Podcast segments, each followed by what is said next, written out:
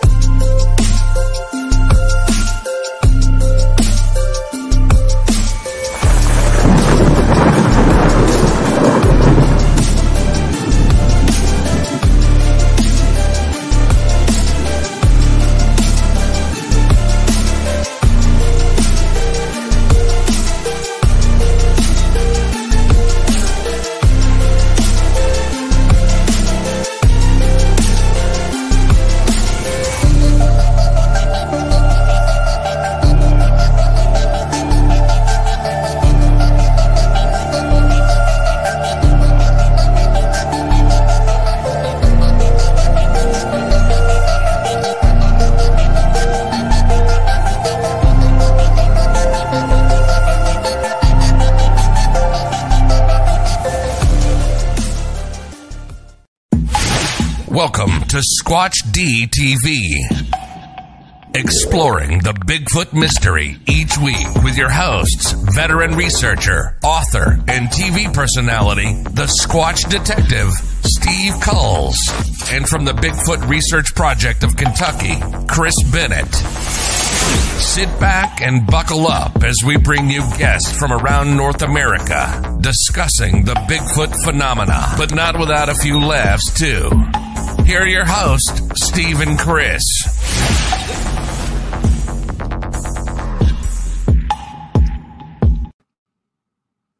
And good evening, cyberspace. Welcome to Squatch D TV for today's date, November 13th, 2022. I'm your host, your guide, the Squatch Detective Steve Kulls, along with, well, the man with the plan, Mr. Chris Bennett. Hello, Chris. Steve, it's good to see you, bud. Man, I, I know we've had uh, fall weather hit here in Kentucky. We already have the heaters going now.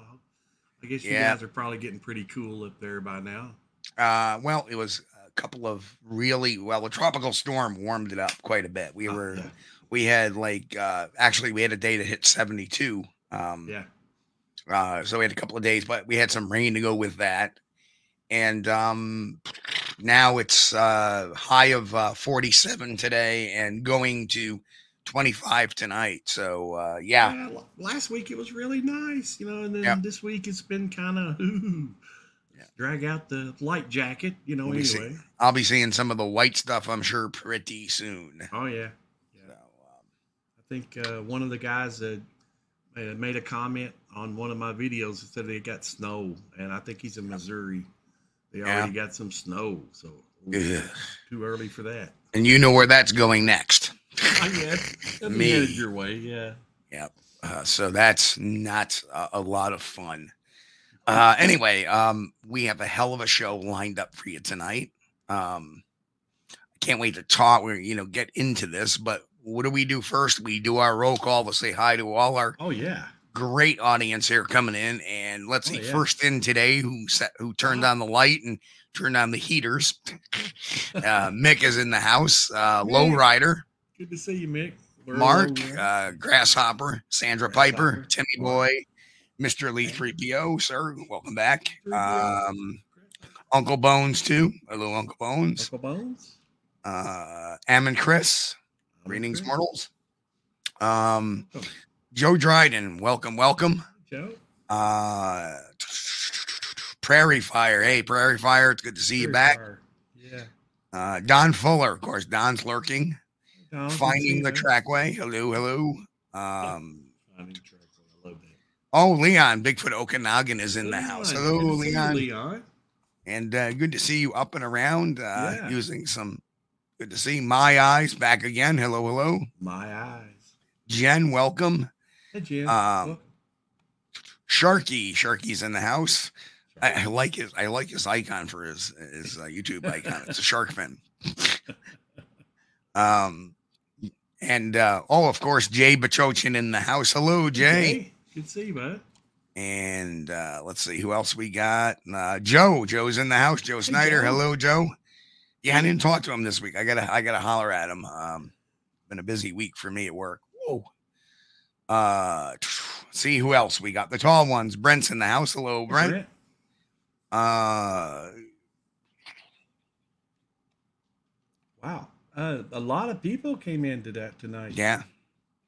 So, And glad to see everybody. Uh, Yep, Patrick Barron in the house. Patrick, well, well, hello, welcome, welcome.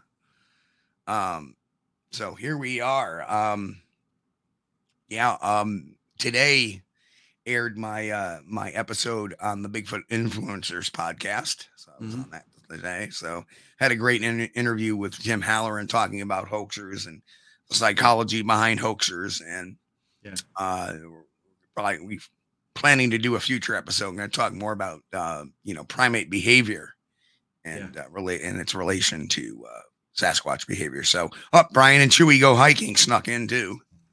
hey, Brian. Good to see you, bud. Jay Fritz, he's in as well. Jay. So yeah, it's good to see everybody. Um, so tonight, tonight is going to be a very interesting night. Um, every once in a while, I, I like to do this. We did this a little bit with the John Green episode, Mm.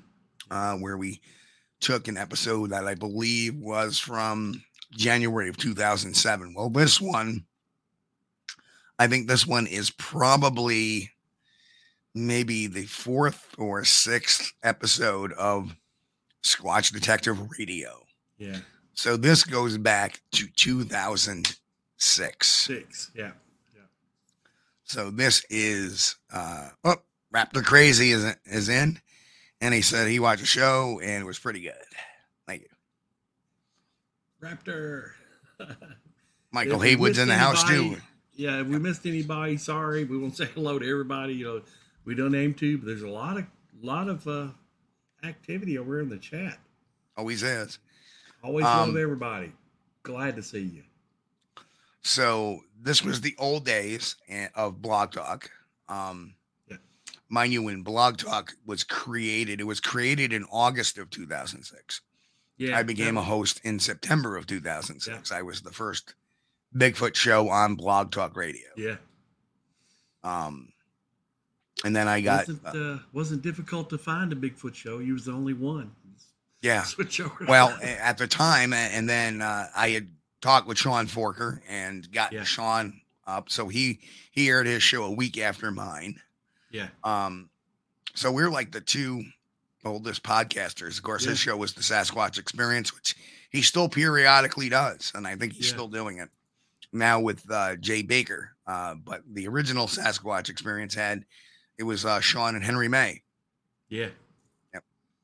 Um, so this is probably I want to say this is probably October November of 2006. Um, and uh, I, I cut out all the front end stuff uh, because we didn't have copyright issues with Blog Talk Radio. So I wanted to get the music off in case I had something on there that um, Yeah, better safe than sorry. was not YouTube friendly.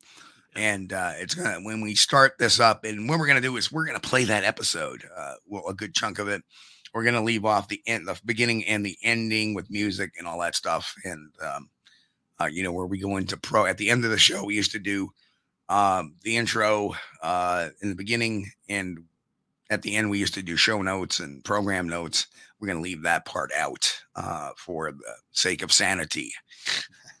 Um, I, I know that in this episode I did mention that we had John Green scheduled, so um, yeah, which is kind of cool. is- This is prior to me co-hosting with you too. I remember listening to the show, but I wasn't co-host back then. Yeah, this is like four years prior to you co-hosting yeah, the show. yeah, yeah. Um, so uh, and this is this is pre Billy Willard days.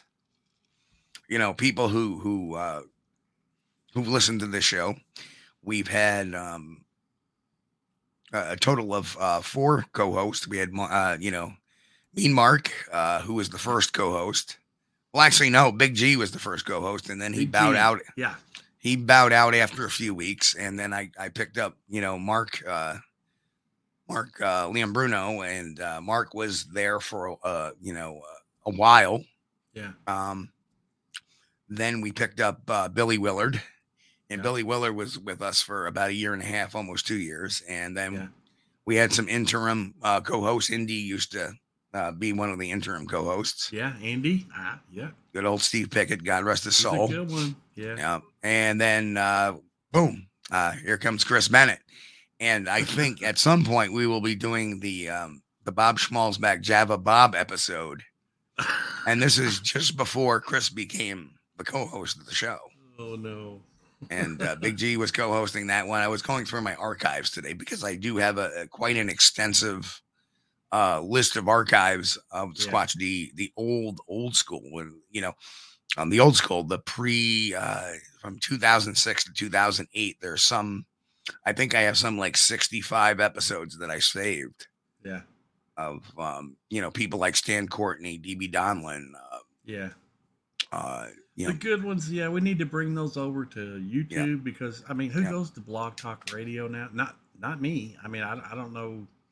I, I don't know how well they're doing. They they seem to be doing okay, uh, but you know, and and Blog Talk was a great great forum for for many many years For the Uh, time, for the time. Yeah. Um, Yeah. So when you hear this episode tonight, um, and that's why I want to set this up is when you hear this episode tonight, and we'll be pausing it and commenting it as we listen to it. We're not going to be muted tonight. We're doing this a little bit differently than normal. Usually we'll play an entire video and just let it run. Well, usually we do that for the two or three minute videos or the five minute videos.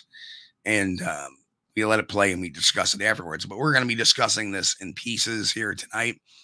And uh, you know, back you know, back then, um, the the technology was, um, believe it or not, uh, that show uh, I, I would call in a call in number, which is the host line, and I'd have a Bluetooth earpiece in, and do the show over the Bluetooth, so my hands were free to deal with the chat and you know look up things if I needed to.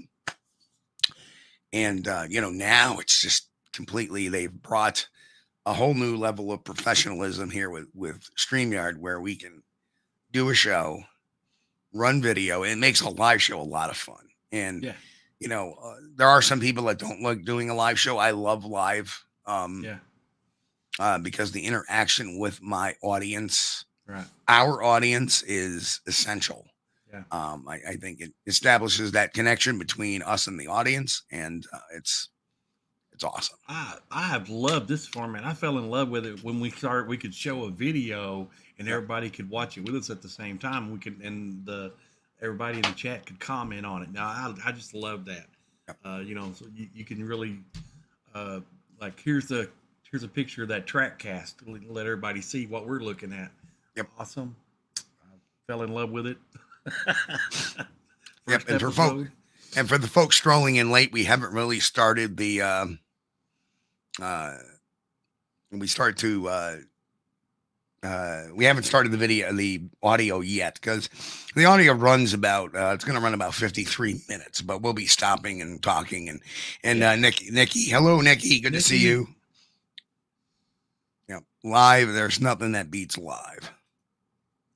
Yeah, and keeping up with the chat can be hard if you have an agenda. That's why um, that's why, and you know, when I went to Blog Talk, I automatically established that co-host role. You know, there were shows that weren't doing that. You know, uh, you know, I guess there was a show with MK Davis, and I think what's his name, Don. Um, can't think of his name off the top of my head, but there used to be a show called Monster Central that was a audio podcast, very early day. It ran it ran for a few years. And it was MK Davis and another gentleman, but it wasn't a I don't believe it was a live format or anything like that. I'm not sure. It's that old. And I see Nikki is stuck in caps lock. um and it wasn't a live format show, I believe. But but anyway, this is the uh, longest running podcast on the on Bigfoot there is, and uh, uh, we've always kind of tried to run it like uh, I mean, in the blog talk days, it was always guest, guest, guest, guest, guest. Now we kind of with this new format and everything, we can run kind of a variety show. Some days we have guests, some days we do analysis, some days we'll go Yeah. down memory lane and, and discuss it today. Yeah, Um, it's cool to have the option to show people something that Yeah. we can talk about what we're looking at. It's Yep. So, uh, without further ado, let's uh, get into our topic tonight, and that is the original bad boy of Bigfoot, Mr. Eric Beckjord. And for those who don't remember him, um, he was a firebrand, um, super intelligent guy.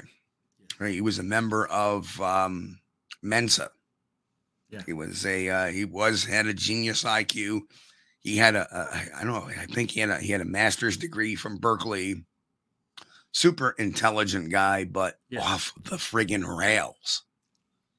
he was into everything, and he had a conspiracy theory on anything. Uh, Yeah. but Yeah. uh, very And- entertaining. Yeah, and he never he never had not had he never did not have a lack of an opinion. Right. He was super opinionated, and um, you know he had run-ins with a lot of people, and he's been he was banned in a lot of forums because he was your first. Really, he was the first internet troll. Yeah. You know, and we also have to remember and, and not be remiss that you know alternative views of Sasquatch um, were viewed even you know more deftly uh, back then. You know, they were uh, they were dealt with more deftly, I should say. Well, yeah. What we may consider woo now, he uh, he was he would consider serious research material worthy of looking really into. Well, a lot of people great, say you know. yeah, a lot of people say that Kewaunee, uh, James Kewaunee Lapseritis was kind of like the father of woo and the mind speak Bigfoot and all that. Yeah. But I, I, I would go one step further and, and say that that Beckjord probably Eric Beckjord probably was the real father of it. He was the one who had the loudest voice. Yep. He was the one who who shook the tree. He was the one who started issues with everybody. And um yeah, I, I would get, you know, for some reason I, I reached out to him. I said, okay, I, you know me, I'm a chopsy kind of guy sometimes. And uh, that's why Chris is laughing. And yeah, Er- Eric- yeah, you wouldn't believe the pains that I had just to get the hour of this radio show in. Uh, because he would call me and, you know, even afterwards, oh, did you hear about this? Did you see about that? There was one very interesting thing, and I think he'll talk about it during the show if my memory serves me correct. Was he does mention uh, the hunt, um, uh, the book, The Hunt at the Skinwalker, Hunt for the Skinwalker, um, right. the book about uh, with by, written by uh, Dr. Cole Meany, um, that that kind of inspired you know all the stuff you see about Skinwalker Ranch, and it had a lot of uh, stuff about the first program NIDS, and uh, he does mention that. Um, but you know, in the context of Bigfoot, uh, I thought he was kind of off base about that. So Steve, you think it'd be okay if I, I mentioned about his that uh, that his blog is still available? yes, for go right ahead. know? Yep. If anybody wants to read up on Eric Beckjord had a, a really great blog and it has a lot of different things on there and it is still available. It's uh beckjordblog.wordpress.com. Um, and that, that name, I know it's, it's difficult. For me, it was difficult to spell. B E C K J O R D, Beckjord. Yep, just like you see in the uh, Yeah. the graphic up there. But for our, that's a- yeah. that's a, that's an example of the, the kind of thinking that uh, uh, really great guy. Uh, you know, and the, the blog is was entertaining, and it it could be anything. I mean, you know, one entry may be UFOs, the next mi- might be talking about uh, Bigfoot or or uh, the Clintons. You know, any, anything. Uh, he just he was not never short of an opinion. God No. his soul. No, he was not. An opinion on everything, and uh, actually was probably the only Bigfoot researcher that I know of um, that made it on Letterman. Yeah. And that's the the graphic there. And he was nutty as a fruitcake on Letterman too. But um, God rest his soul, I say that in jest that he did us no favors. Let's let's all put that out there. He did us no favors, but he was very entertaining, and it, it's very interesting to hear Yes. because you think people like, you know, like some of the the people we've seen nowadays are bad. This guy, understand, this guy had the latching of the media of the day. Yeah. You know, the Yeah, we're not internet. gonna, he, not going to speak uh, unfavorably No. of the dead. We're just going to tell it like it was. He was a character. Yep. And uh, you had to, if you didn't know it uh, about him or know him to appreciate him, you wouldn't understand him. And you know, you know what? I'm I'm sure he did a lot of people wrong. Yeah. and you know that's unfortunate but i really you know he never did me wrong so i can't really speak badly of him Right. um it was interesting talking to him he had some some hang on one second Yeah. he had some brilliant insight on certain things He did.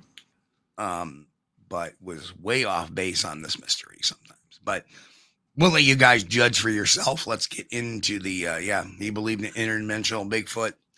Um and uh well let's get into some of the audio and i think it starts off with uh me uh talking to folks about um you know let's be respectful because at this time um and i wish we we, we you know that's why we did you know we did a show like that where we put the the the, the back door to the the studio in the chat that one time Yeah. um that was the first live show that we had interaction in a long time but at blog talk we had call-in lines Yeah. and uh, we, we, you know, someday I'll, I'll I'll come up with my compilation of bloopers and bleepers we had from those call-in lines because I do have that. But we um, get some good calls sometime. Yeah.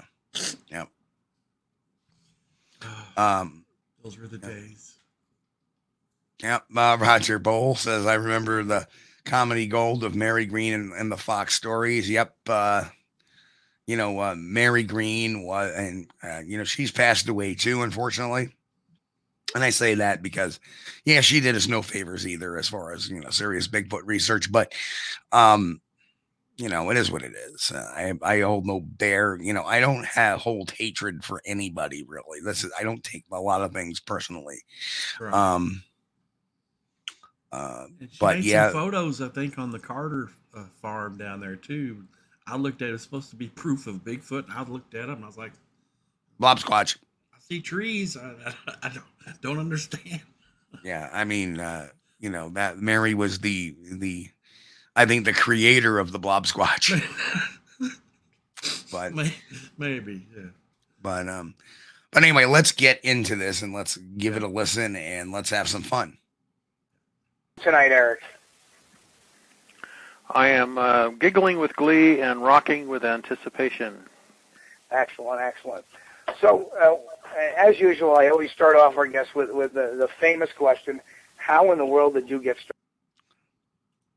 Ah, good to see somebody. Why you hoaxing UFOs? Uh, too much talk is damaging the subject of UFOs too. Well, I agree. And you know what? Uh, why you hoaxing UFOs? I would love you to shoot me an email uh, because you know I do a lot of debunking with Bigfoot, and I'd like to do a collab. That would be kind of neat. You know, we'll do a collab on a UFO, and we can do a collab on a Bigfoot. That would be awesome. started in this business? Wheel, everything else is boring. and it, this has not been boring. It it may have been depriving, it may have been poverty stricken, it may have been unpleasant and, and weird, but it has not been boring. You're going to hear me take Amen pauses too that. because I'm trying to absorb what he's So, trying uh, to say. And sometimes it was tell just us laughing. A little bit about what you feel the Bigfoot creature is, and, and, and some of the And I jump right into it. the evidences that you've discovered. And I know you've been at this for 30 plus years yourself, and um, you know I'm, I'm curious to hear the evidence you have and present it to our listeners tonight. So uh, I'll give you the floor.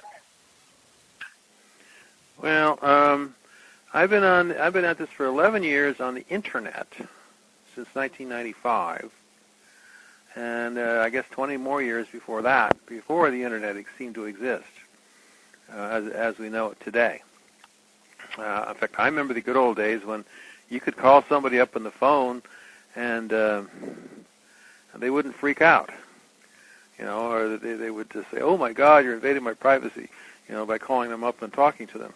Whereas today, if you get somebody's phone somehow, and you call them, they say, "How'd you get my phone? What are you going to do to me now? Are you going to kill me? Are you going to track down my house and burn it down?" All And isn't stuff. that true I remember now? The good old days when researchers I mean- talked I mean- to each other on the So telephone, true. and they even Spot sometimes on there. went to each other's houses and knocked on the door. Amazing. Today, of course, we have rampant paranoia, and we have a lot of, um, I don't know, afraid little people that are hiding on the internet. And I'm here to liberate them all with new ideas, new concepts, and the, and I'm here to announce the end of F and B. Yeah, that, that didn't work out too well for him. Here to liberate everybody. I, I would assume that means uh, flesh and blood. Right, flesh and blood as as we used to know it, as it was widely assumed to be. Uh, that is now over, and um, uh, you are now liberated. Uh, you may now oh, think in new ways. And uh, Welcome to the, the show. for this Um, is a book. this interview it's took place in for the Skinwalker. 2006, uh, roughly. Now, if you call yourself out November. there, if you call yourself a Bigfoot researcher, don't you dare open your mouth to anyone until you have read this book. If you haven't read the book, then you don't belong in this field. This is the best. It beats out all of the other books. Um, it that makes Tom Powell look like kindergarten. It makes uh, um, quite a few other books look very, very backward. Um, all the books written back in the 70s uh, are just um, totally outdated. It's called Hunt for the Skinwalker by Dr. Colm Kelleher, and um, oh, yeah, that's meant. Colin Keller. it is available through Amazon.com. Also, George Knapp, a, uh TV producer in Vegas, is a co-author of it. So if you haven't got this book, um, hide your head in shame and get on Amazon and get it for eight bucks, eight dollars, and read it. It is, it is changing everything. and uh, basically give us some of the premise of that book for because there's a lot of readers out there that that aren't, or rather listeners out there that aren't necessarily Bigfoot researchers as well. So maybe you want to uh, hit the premise of that a little bit. Um, Dr. Kelleher uh, was uh, until 19 until 2004. He was a member uh, on staff of a group called NIDS, the National Institute for Discovery Science, which was uh, run by a multimillionaire in Vegas, uh, designed to investigate paranormal situations of all kinds and they um, they zeroed in among other. They had many targets, and one of those that they zeroed in on was a was a what you call a hot spot in uh, he had a good point. Utah. He did. The other Uh, in the books from the 60s Mountains. and 70s, all those and were just um, uh, talked about the old and it was a ranch. They called sightings. it the Gorman Ranch because it was owned previously by a fellow named Gorman. One of them said the same thing, basically. And um, this Mr. Gorman was reporting all kinds of very weird things happening on his ranch. There were um, UFOs five miles wide. Now, There were Gorman UFOs only one mile wide. Gorman was UFOs a lot um, smaller than that. There were blobs. There were orbs. being used for the Shermans. There were dark masses in trees that would uh, t- t- have telepathy with you. There were cattle mutilations. There was Bigfoot. There was giant hyenas that couldn't be killed. Um, and Maybe laughing hyenas. all kinds of strange trickster-like events happening to the people there. They're being as if some child was playing with them. All this was going on for Mr. Gorman and his family, and the people at NIDS found out about it. And back in the, uh, uh, I think it was 97, 98, in that time zone, um, they bought the ranch so that they could have unlimited access to it. And then they hired Mr. Gorman to come back and be the foreman to take care of the cattle. Um, make a long story short, all these events started to happen to the to the scientists from NIDS on the ranch. That had happened to Gorman, although maybe not quite as much, not quite as often, but it happened still a great deal. And they um, Still a TV show on about that. Yeah. Well, there's a lot of interesting comments lot, right now yeah. coming through. Um, Nid's grift. Um, I don't think NIDS really had much of a grift. They were pretty quiet for the longest time. the advantage here is that they happen to some people who have the words PhD behind their name, which in science makes a big, big, big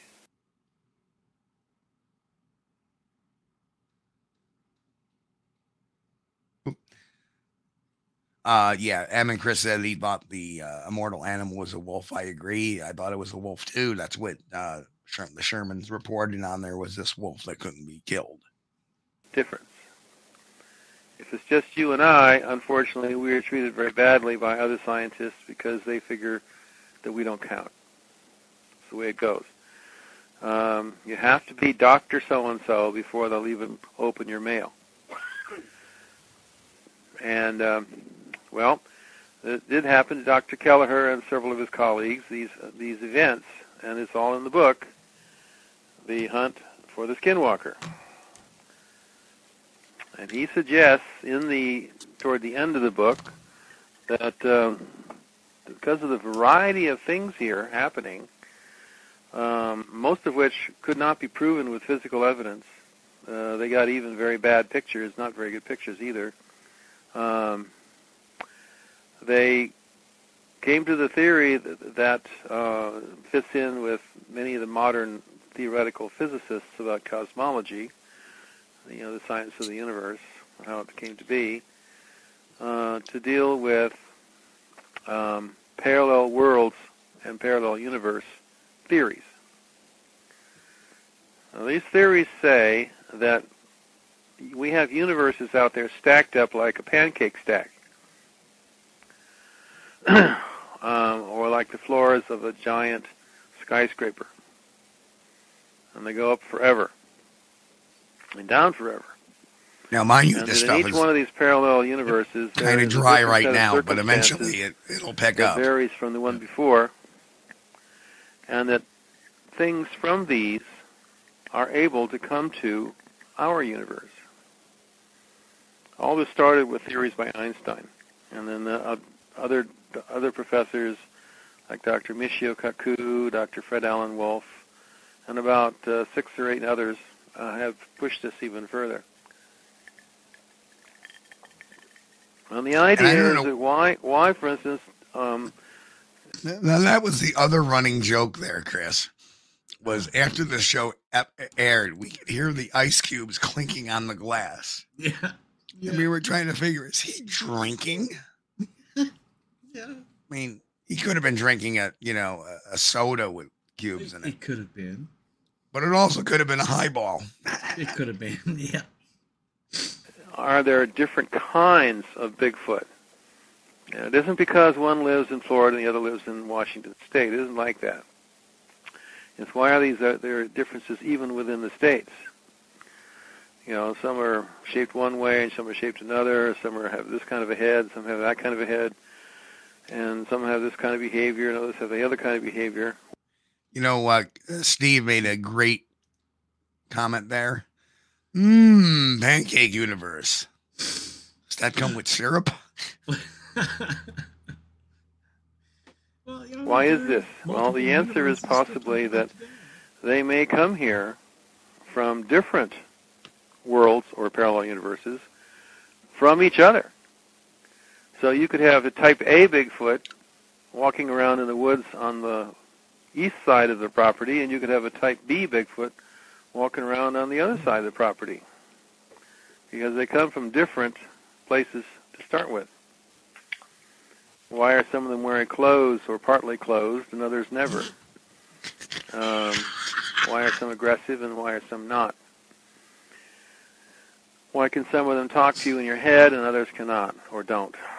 Why are these differences? Well, the differences, again, is because they may be coming from different universes when they get here, and they don't necessarily relate to each other.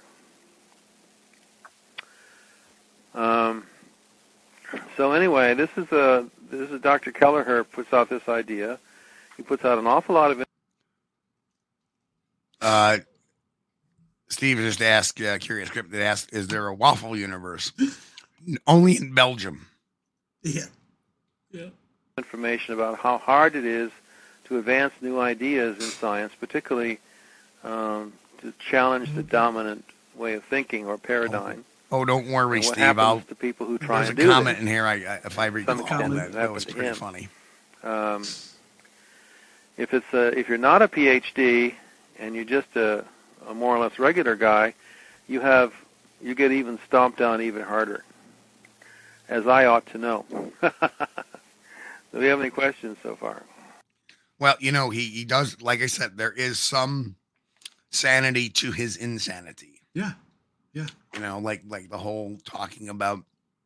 Well, if you're not a PhD, you're going to get stomped down. Right. You know, Yeah. uh, Very true. If your ideas are crazy and unfounded, you're, you're probably going to get yeah. stomped down It too. don't matter. Yeah. Whether you got the PhD or not. Yeah. Well, I, I, I do have some, some, some things that, that may answer those on the flesh and blood side, and and, and what I'm what I'm going to do is I'm going to I'll, I'll let you continue on in your dissertation because I really want you to continue on on it in the rest of it because I, I feel a lot of times that you know in this field we interrupt each other too much before we get our full story out as we you know we've we've seen a, a researcher as of late taking a particular beating because and the full story isn't out. So I'll just uh, uh, honestly I, what researcher where? What are you talking about? Explain. I, I don't. Oh, you see, he wanted the dirt. I, I have promised myself I am getting beyond that topic. and uh, Are you that? Are you that researcher? nope, not at all. Well, who is he, and what happened to him? Well, I well, I I, assume we have a little time here. well, we do. We absolutely do. So what happened to him? What did he do? Well, he released. He wants the dirt so bad. Mm. And of course, I'm I'm a rookie interviewer here.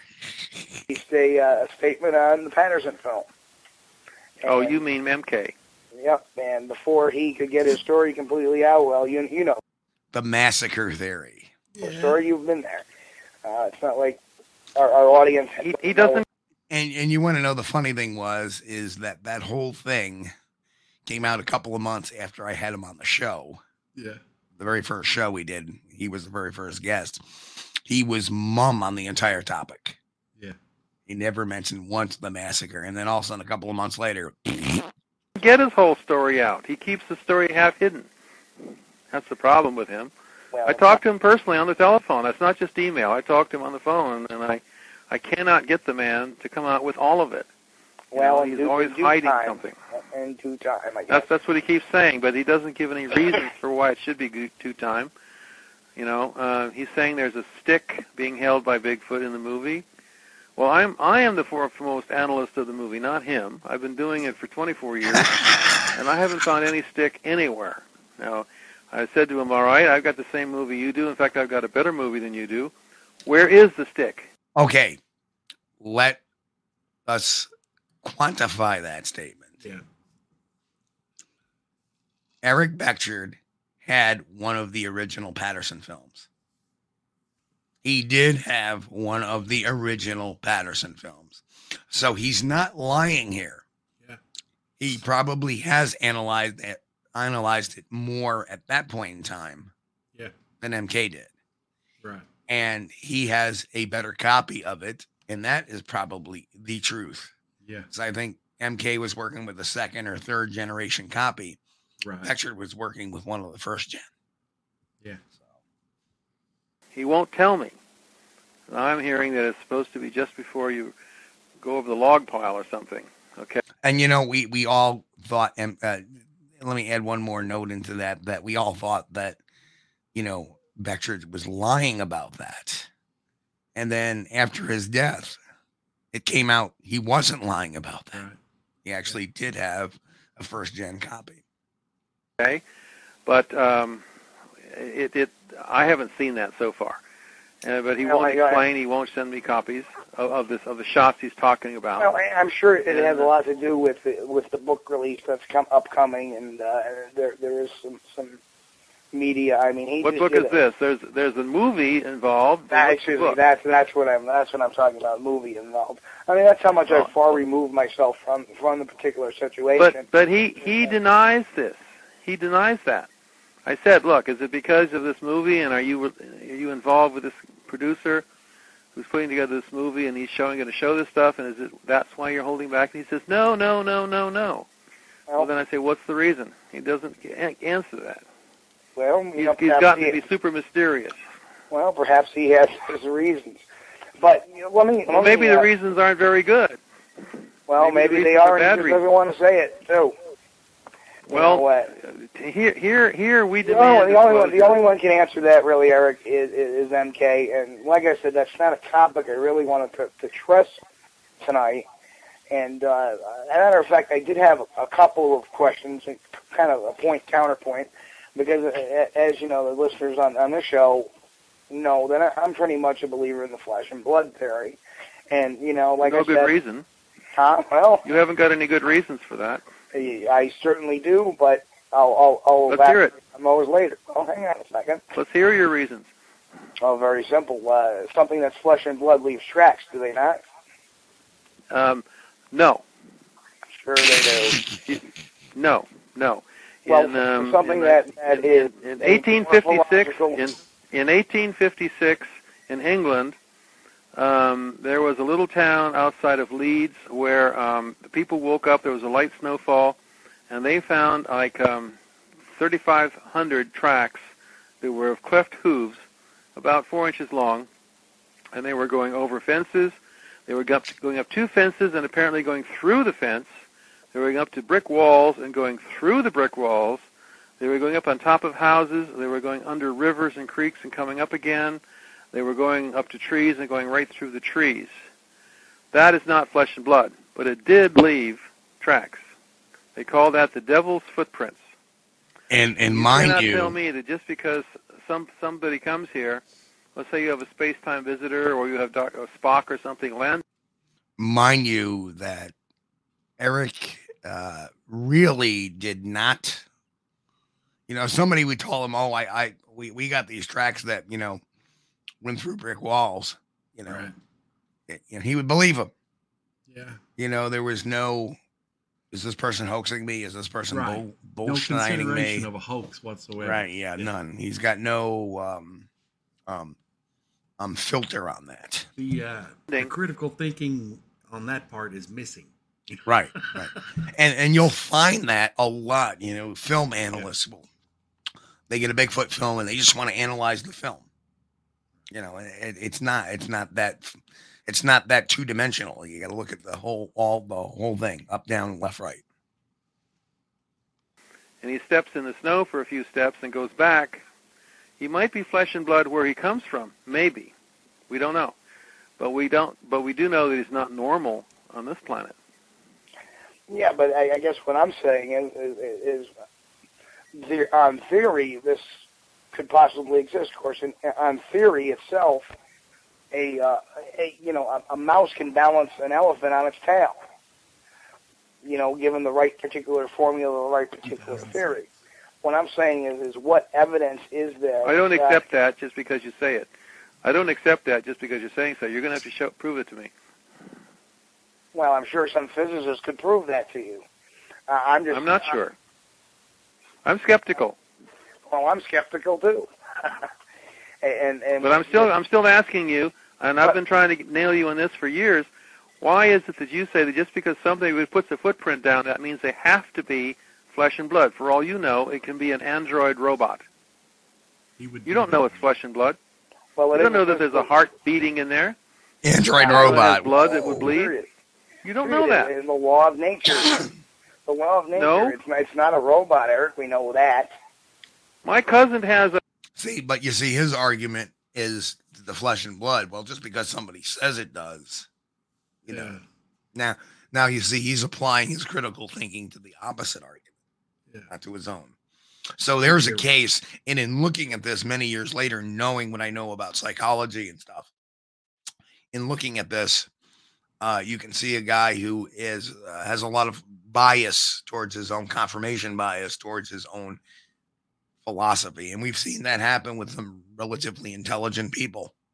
Um, if they get overly intelligent, then they're you know they have no filter on their bias. a, a robo reptile, and he has it go along in the sand at the beach with a remote control, and that sucker leaves Uh, Mr. Palazzo is uh, Mr. Palazzo is in the house. tracks. You can tell me that's flesh and blood? Hell no. It's a robot. And then what about the hair? what about the dermal ridges? What about the uh, the localizations? What about? I mean, these are all animal characteristics. How do you, wait? Wait a minute. Wait. Whoa, whoa, whoa, whoa. How do you know that any vocalization is coming from Bigfoot? Prove it. Have Prove you ever? Has anyone ever seen Bigfoot opening its mouth and making a noise? Yes, No. yes. well, We don't uh, know the vocalizations specifically are from Bigfoot. We don't know that. We'd like to think so, but we don't know that for sure. Okay. I, Bigfoot oh, does not stand in the middle of, of, of a clearing and start screaming so you can watch it. That has not happened. Uh, but what has happened is people hearing a vocalization turn around and see one. So There it is. Yeah. Sure, sure. That that's entirely possible. I'm sure I can come up with a report somewhere where somebody has actually seen it vocalized. I don't Right. think you can. Well, and also, uh, you have to prove that report is true. Well, But the one with the hoofs walking through the walls and the fences. That's Yeah, how can you- unbelievable? Now you see, I, I'm trying to um not really open up a very voracious debate with him on this show. Yeah. Yeah. Uh, I'm just trying to, you know. Prove that report is true. well, Show me a you prove it? videotape. Show me a Eric? videotape where this is happening.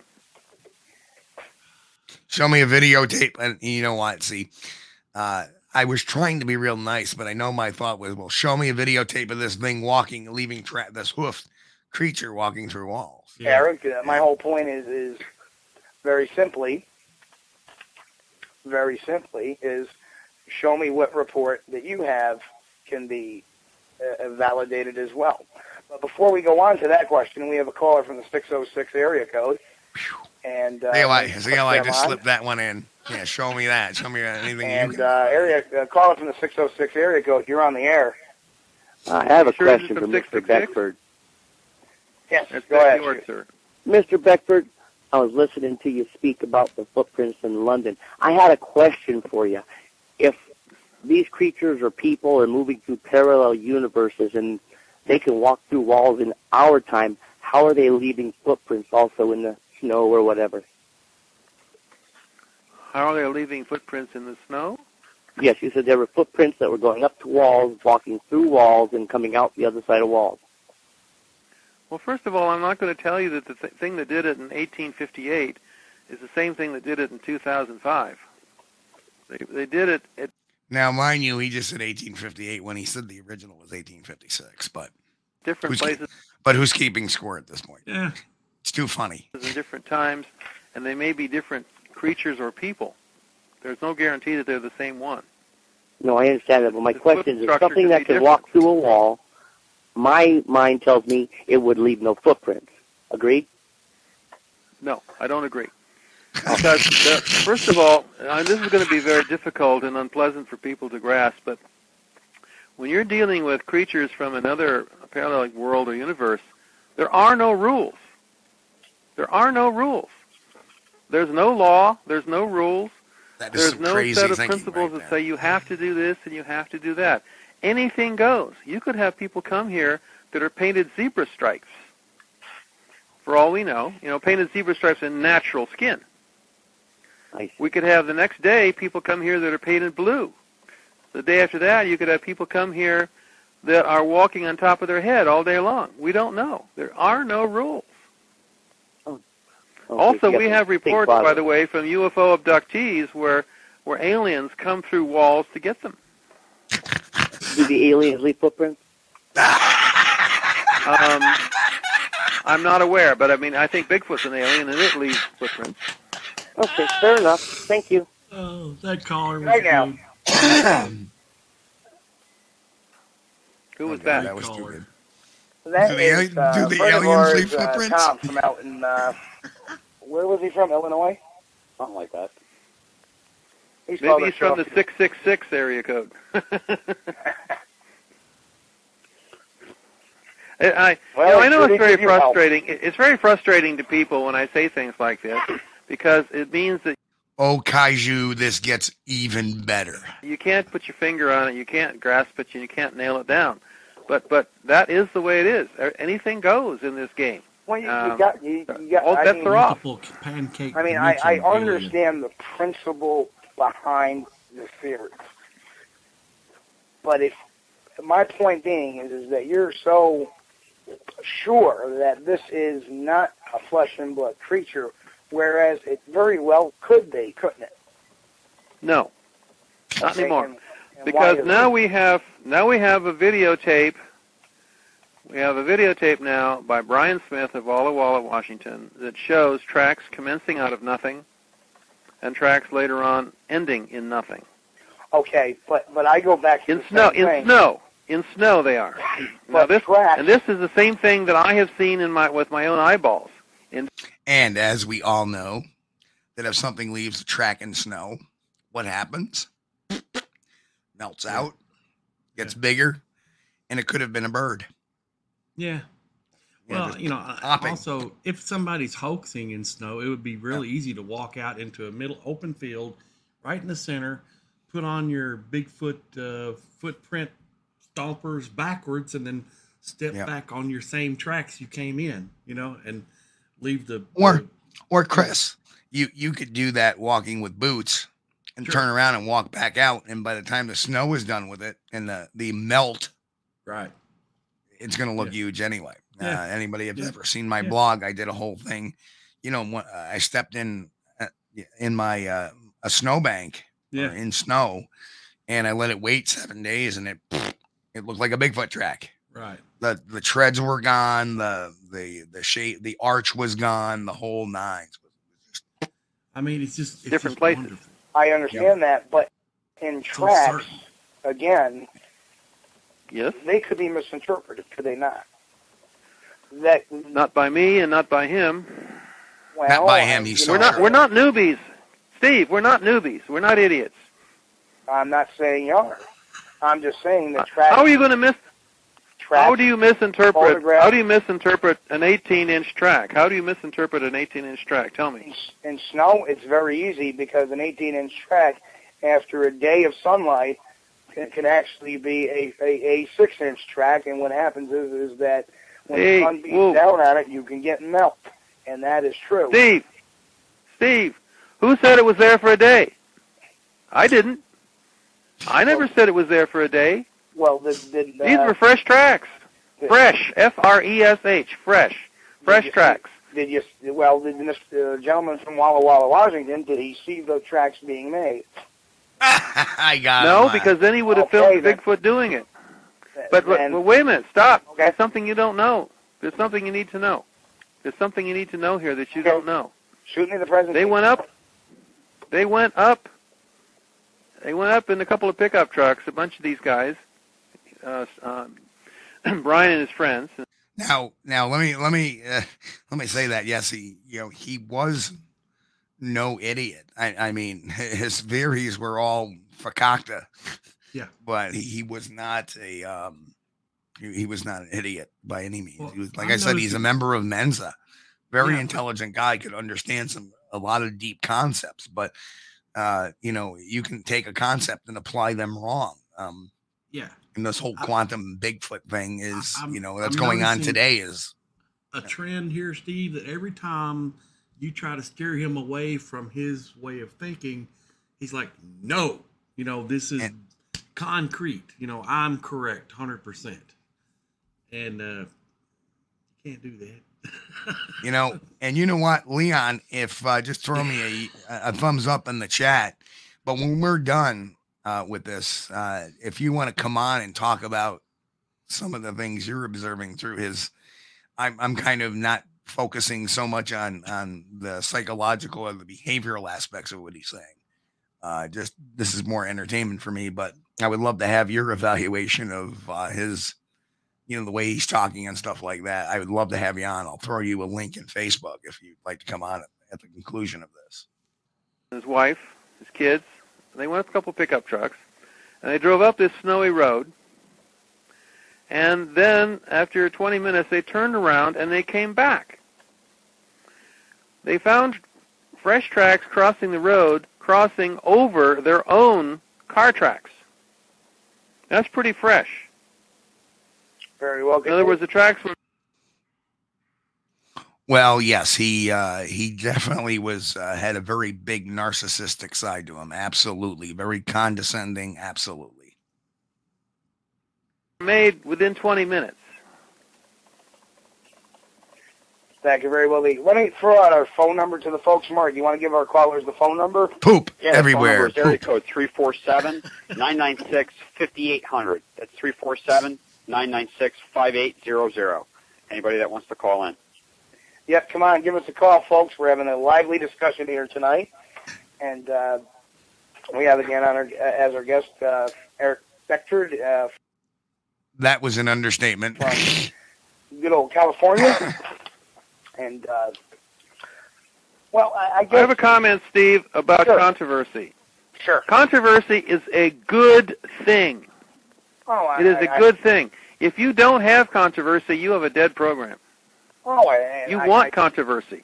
I, I, I listen not- to these other programs by uh, by other people that I won't name, where everybody's sitting around agreeing with each other, saying, "Oh, isn't that nice you found this?" and "Isn't it nice you found that?" Oh, wow, wow. But it doesn't go anywhere.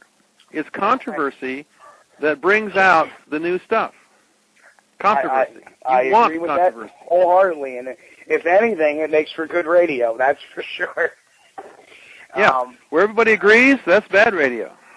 Maybe we should be Yeah, more that- that be true. controversial, uh, Steve. You know, um, I'll I'll just start agreeing again, with you, you had made something uh, Everything he a said is remark about Bigfoot's a variations. Why do we have different creatures? Yeah.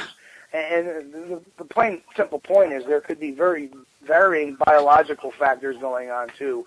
For example, uh, the the squatches that we have generally in the Northeast here are long-haired and skinny, but we've seen them also a little more plumper. And what it seems to be is that uh, it's depending on the time of year and the time of season. For example, if they're seen early on in the season, I uh, May, was- April, they're seen very He- he grungy, the- mangy, and skinny. Coast Coast. As the season progresses, towards the end of the season, this time of year, Gotta go look. generally they're more beefed up. Now, I wouldn't necessarily say that, you know, they're different species because one's fatter than the other. That happens in a lot of different animals. I mean, you look at the deer during different times of season, and there's times of season here when our deer are, are very beefed up, and there's other times in the season, especially in the springtime, they're very skinny as well. But they don't have enough to eat to do all that. They don't have enough to eat to do that, to do it your way. I There bear isn't enough food there. I would not say Yeah, he was. It was. Um, So there was a question here too. Uh, you should have. This guy should have been on Art Bell. um, he actually was on March second, twenty oh four. yeah. John Eric Beckjord, the director for the Bigfoot Investigation Project, Yeah. I like to used to call it BIP, discuss, discussed the firsthand research into the mystery of Sasquatch, which he believes is paranormal in origin. I knew he had been on. I, I didn't know what the name of the show was, but yeah. Yep, and we even have the date. It was Tuesday, March second, twenty oh four. Paranormal Bigfoot. Yep.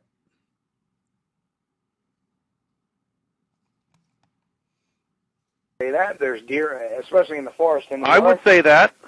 I would. I would say that. I would say that. The fact that there are deer is meaningless. It's how many of them that they kill that counts. And Well, I, I furthermore, we have a lot of cases, Steve.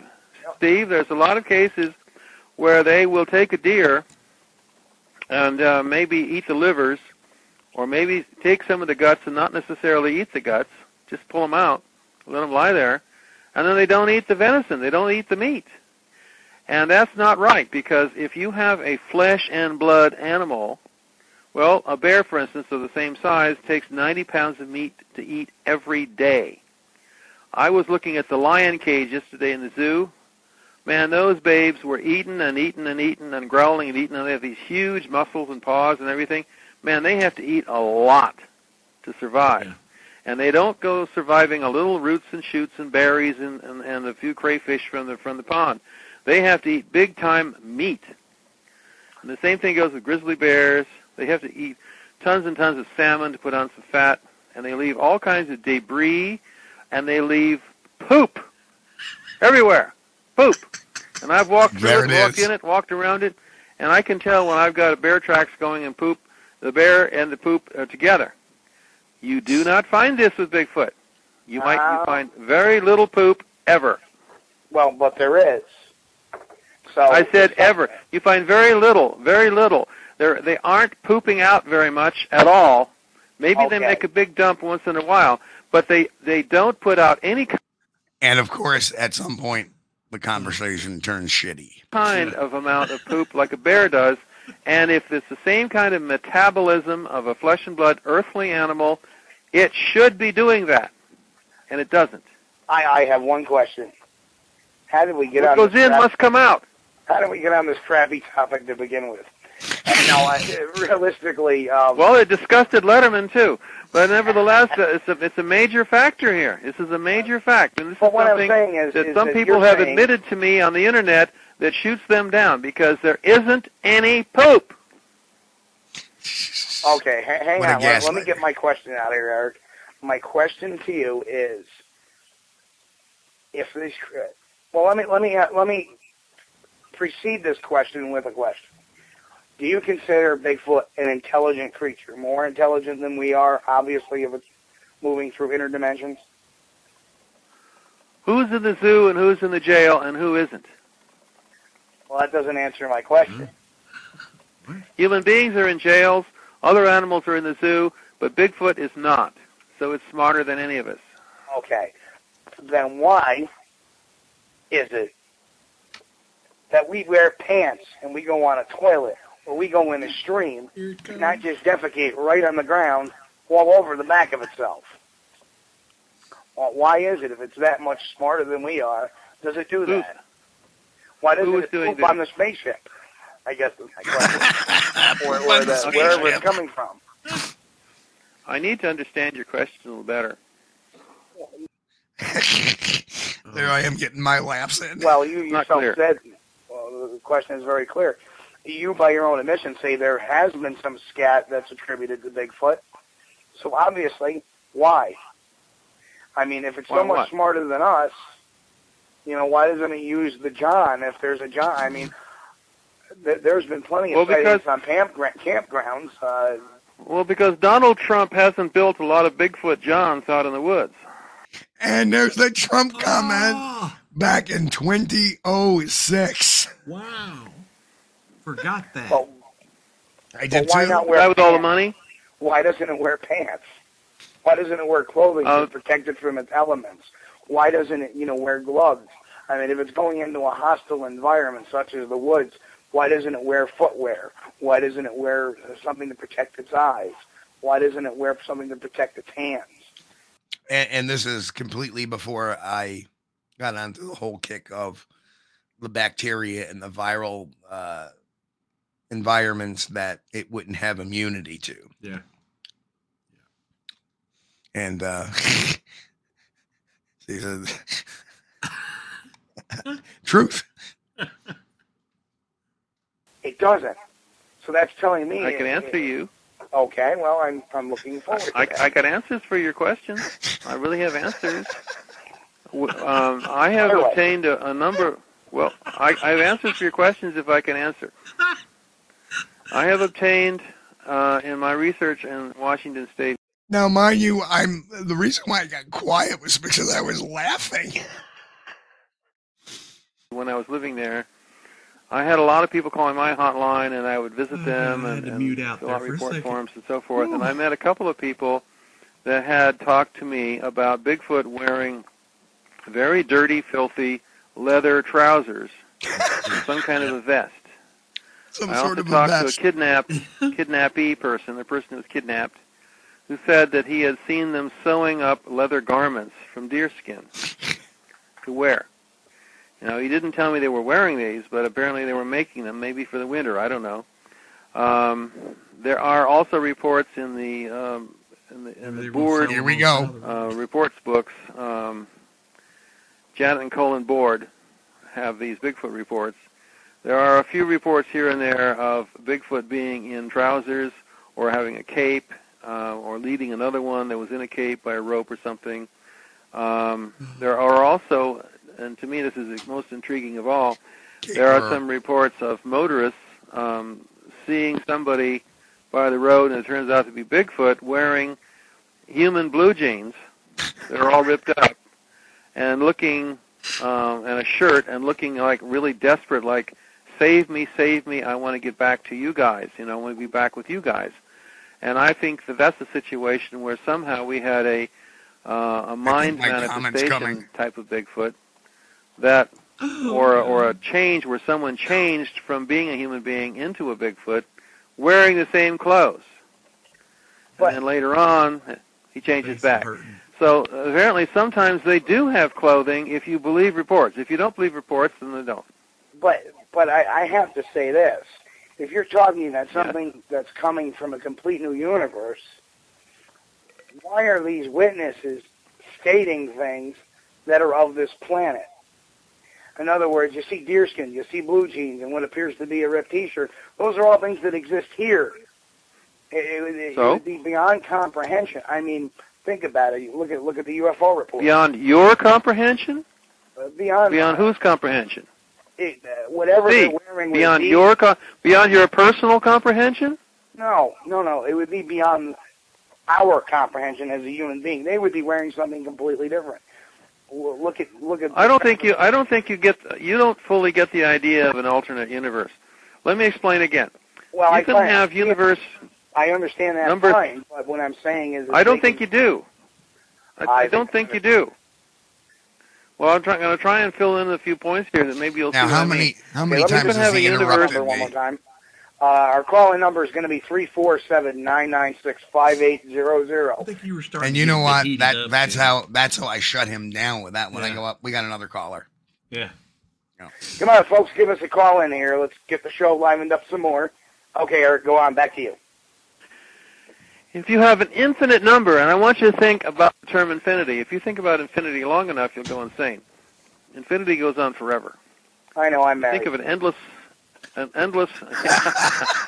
oh boy. Well, you know, um, there's there's always uh, Match.com, but anyway, um, there are there's a there's an endless stretch of infinite number of universes, and you can find one that is exactly like ours, except that nobody's married. You can find another one where everyone is married. You can find another one where everybody is black. and You can find another one where everyone is uh, Chicano, and you can find another universe where everyone is white. You can find another universe where everything is stuck in in 1492 and never advanced past Here that. comes a comment. You can find another universe where everything is just simply chalk gray black with no life in it whatsoever. hey, and if I You can can throw have this one another in, universe. Where my co-host is actually taller than me, but I'm bump. I'm so, I'm sorry. I, I, I, I, I, Fine. I, I, And he can and he can be wearing clothes like you, like yours. He could be wearing he could be wearing a, a five year old plaid uh, shirt and some torn jeans that's right. with holes in the boots. He could be doing that. You could have another word, world where everyone looks like Bob Gimlin.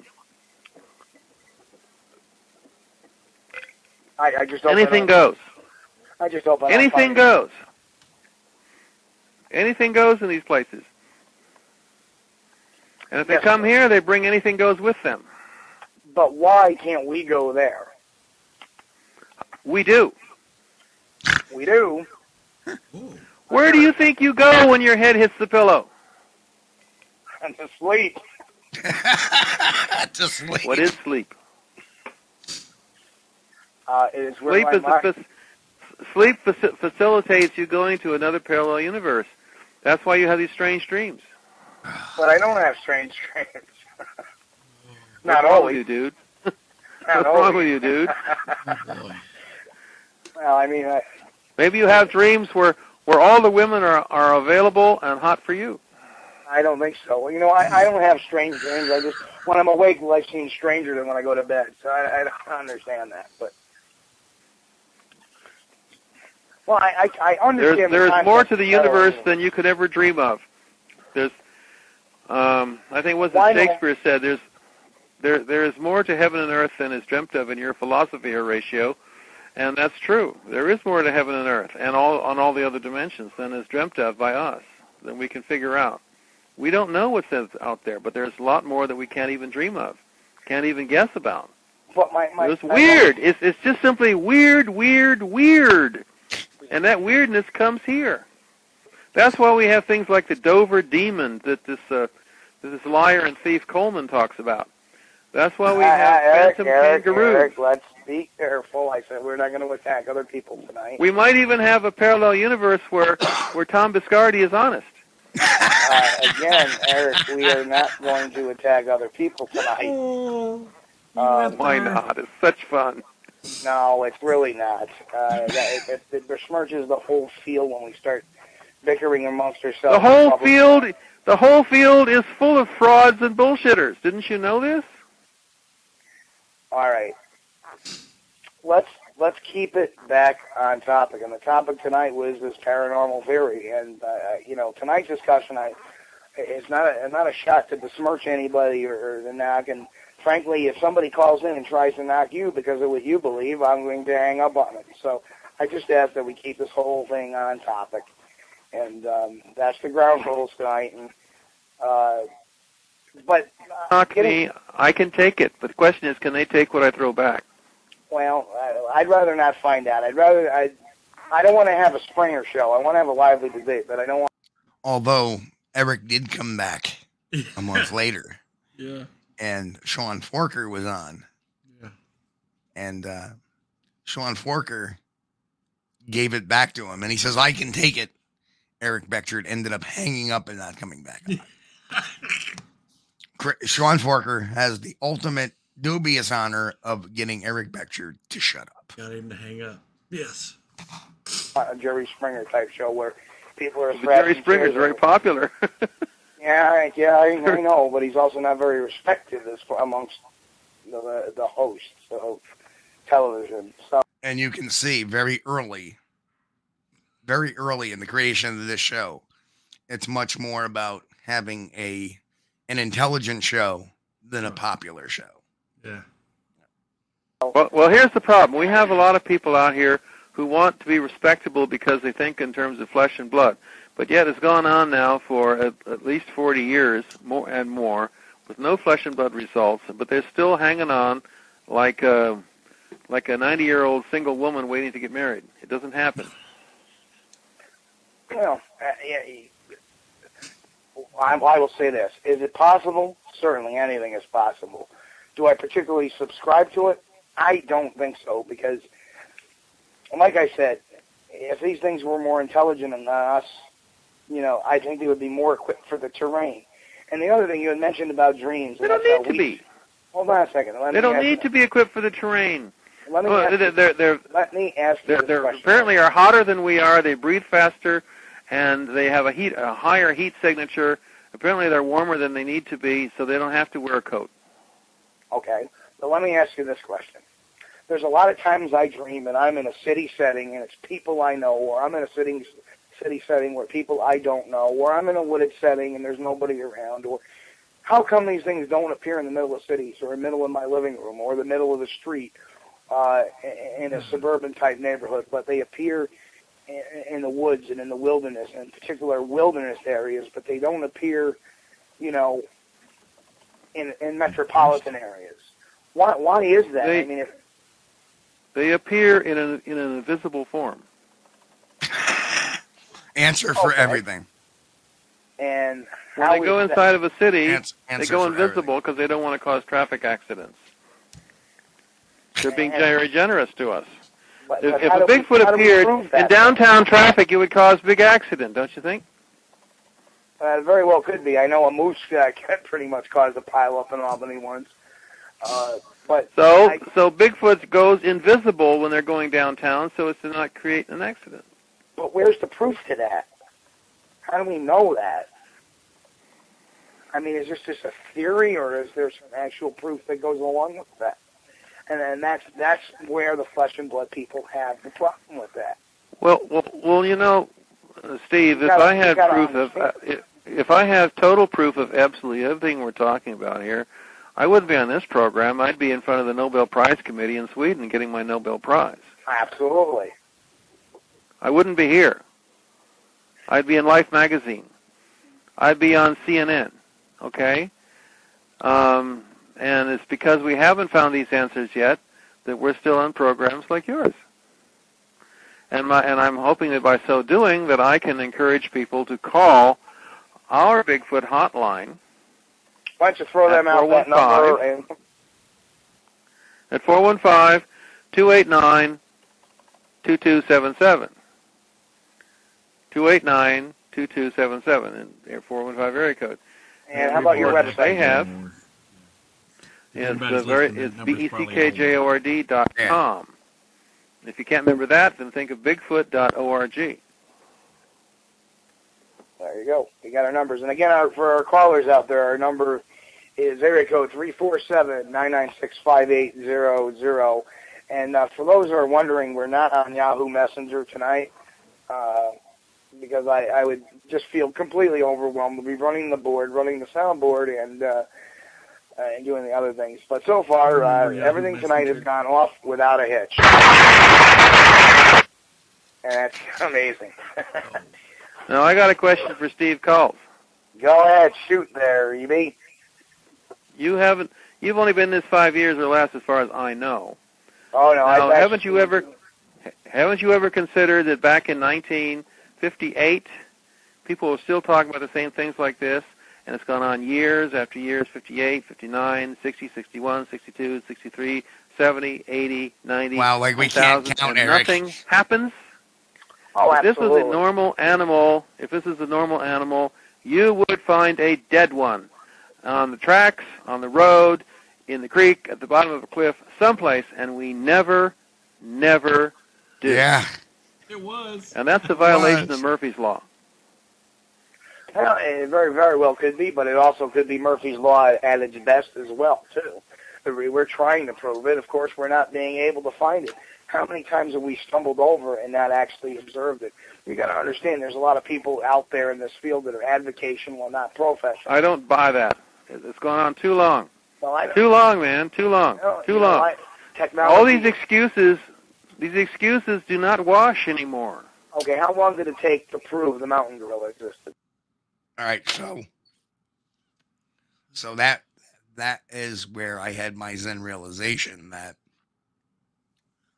the only reason why he switched over to this is because of his own arrogance, Yeah. his own, you know, anthropocentric, um, anthro, uh, anthropo, uh, yeah, anthropocentrism, his own anthropocentrism. Sorry, I'm still having enunciation problems with certain words, and. uh you know, I see Leon is getting ready to pop on. We're almost done, Leon. It's going to be about another, maybe about 10 minutes, and we'll bring Leon And on. the mountain gorilla was thought of as a monster, and they thought it was nothing. It took six months. Six, Six months. Six No, it didn't. months. Because I'll tell you something about the mountain gorilla, and that's something that that I'm I'm shocked that you would bring that up. This was uh, in And it took him how many years? It took him like 36 years for the giant panda. So, bullshit. 1856. In 1856, people came back from Africa saying there are these big hairy gorilla type. There's these hairy things Now, you do the math. When was the mountain gorilla discovered? It was in the 1920s. so, he's talking about 1856. that they call gorillas down there that beat on their chests in the in the central Congo, and in six months, there an expedition got on some steamships and took rifles and equipment down there, and they steamed on down in ships down to Africa. And they went to the area that was in mention, and they found a mountain gorilla, and they shot him and brought him back. It was once they were told about it, and once they had the equipment to look, which like steamships and guns, It wasn't hard to do. It wasn't. It wasn't that. Uh, and, and now there were reports before, but nobody ever went. When they finally did go, it was a done deal. Now we've been hearing about Bigfoot since 565 AD, and we do not find them and we do not kill them. We cannot. Eric, It has not happened. Eric, we have a caller. Let me uh, click him Oh, on. here we go. Uh, give me one second here. And caller from the A new five one victim? six area code. You are on the air. A new victim. Yeah, hi. Hi, Steve. How how are you tonight? Mike from Oh. Long Island. How you doing, Mike? All right, Steve. Uh, well, uh, before I even get to a question, I guess uh, just an opening statement. Uh, Steve, uh, you know, I think you, you kind of got your hands full tonight here with uh, with EB. Uh, Oh, he always will. He always will. He always will because Steve hasn't got a leg to stand on. Uh-huh. well, all right. Well, Steve is calling from an old, old position. Show, uh, It's dead. A dead old stand. well, okay. That, It's like he's your- he's in a deer stand using dead cartridges. Right. All right. Well, uh, I see it's going to be difficult to get a word in edgewise, so I'm just going to have to try this question, uh, squeeze this question right in there. EB, uh, you mentioned that uh, you know people search all over and they haven't found the body yet, and you say if this if this was a uh, a flesh and blood creature that you should be able to find a body. Correct? This is your position. My position is that it isn't a question of searching. Searching is interesting and is helpful, but but you see, with um, with all the other animals, giraffes and water buffalo and uh, American Bullshit buffalo artists. and deer and elk and bears, all these things are subject to disease and accidents as well as hunting. but they're also and in they millions also as well. Okay, they well, also get hit. They also get hit by cars and trucks, and that they're so they result they wind up showing up dead for some reasons or other, and it has nothing to do with hunting for them or searching. They can they show up in natural places.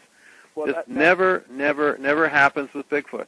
That's correct. That is correct. But EB, you forget, Bigfoot is a creature with hands like human beings, and it has been has been theorized by many different people that maybe the reason people don't find them is because they bury their dead like people do. Now, those Prove other it. animals, those other animals you're talking about that you find dead, they lack, a, you know, opposable thumbs, so they cannot Prove it. use tools. They can't, Prove it. Mike, they can't Mike. bury themselves. Mike, Prove it. Mike, and Eric. Show me some proof. Not, Eric? not to mention, not to mention, EB, uh, how many bears are found dead in the woods that uh, you know have not been killed by man that, that die of natural One every month. You One every month. one Hey, every- dude. One every month in Okay, well, I- I tell you Oh, what, Mike, Mike. I've, I've heard the argument over and over. I at that point I muted him yeah. because I knew that was bull. Well, that's about, Mike uh, from Long know, Island. not he had a show with bodies. Bob. I can't remember what it was called. Bigfoot Quest. Bigfoot Quest. Is it? Uh, Mike Hillen and uh, Bob Coyne. Bob Coyne. Yeah. Yep, they came on uh, within like three or four months after Sean did. Yeah. There could be other explanations for that. You know, I'm just saying. could be does not cut it. Could be does not cut it. After so Well, But Eric, I- I well, cut him again. I can't prove my point, but but you you don't you know you're not going to be able to prove your point either. I mean, it, it, you know, until until one is found and until it's, it's determined what it is, everything is a theory, and you have yours, and and some other people have their own. But your your your view is no more important and carries no more weight than anybody else's. Just keep that in mind, EB. Mike, Mike, hang on one second there, Mike. Hang on one second. Let me let me just uh, put put Eric back on the line here one quick second. one here. thing. You're forgetting one thing. Bigfoot talked to me. they told me this. Oh God. Oh. Well, I think you lost Mike. And uh, Mike, if you're there, Now, mind you, I was like, uh, uh, Never had on anything. In, Mike never had anything in the first place. But we, well, uh, hang we're on a not- second there. Hang on a second there. Let me let me take you to task on that. Okay, there's Mike. Let me take you to task on that. The creatures you've mentioned, all numbered like deer, they number in the millions across the United States. We're talking maybe about 5,000 creatures nationwide here. And bears again are in the millions, so you'd expect to see a one every once in a while as well. But You're here, saying we have a million bears in this country? uh, get off. the, la- the latest census. A I million, believe- ba- a million black bears? Come on. Well, we definitely we have six million deer alone in New York State. So yeah, take that. I knew my numbers at that point in time. Yeah, we, we have we have million deer. We have something like uh, our our bears were in the tens of thousands. when you Yeah. bring up deer, and like I said, I've never talked to a hunter that's come across a dead deer, a dead bear in the woods. And you know what? I've talked to a lot of hunters that have been hunting up here for many a year. I don't care about your hunters, my friend. I'm talking about the rangers in the, I think it's the Kootenai National Park up in, in Yukon territory. Oh, They run across dead grizzly bears every month. What's the population of grizzlies up there? Excuse me? What's the population of grizzlies up there? Oop, you don't know it. I think it's about 2,000. In, in that park, about 2,000. Okay, well, you're talking about something that has a population nationwide of about two to five thousand. So whereas there there may be, you know, there may only be twenty-five of these creatures in a particular area. Mike, you have any other questions? I, I don't. before I, I don't. I don't think. I don't think you fully understand the concept of Murphy's law. Murphy's law says to remind you, sir, that if anything can go wrong, it will at the worst possible time. Which means to say that we all have mistakes and accidents. Okay, everyone, no Eric, matter how another- rare they are. Eric, hang on one second. Everyone. Uh, Mike, you have another question? I got another caller on the other line. Uh, no, Steve, I think that was it. Bas- Oh, no, no, no, no. Uh, you know, it, it's not going I- If I remember, this next caller is going to be a good one. To be a two-way conversation uh, with Mr. Uh, Beckford, so I, I think I'll just leave it at that. But I will, I will ask him one more question.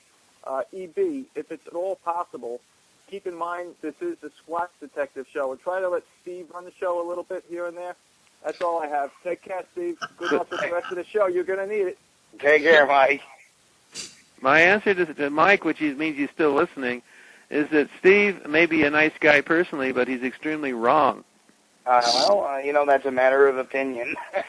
and No, caller from you the are five wrong. three zero, area caller from the area code five three zero. You're on the air. How are you tonight? Really good. I have a question.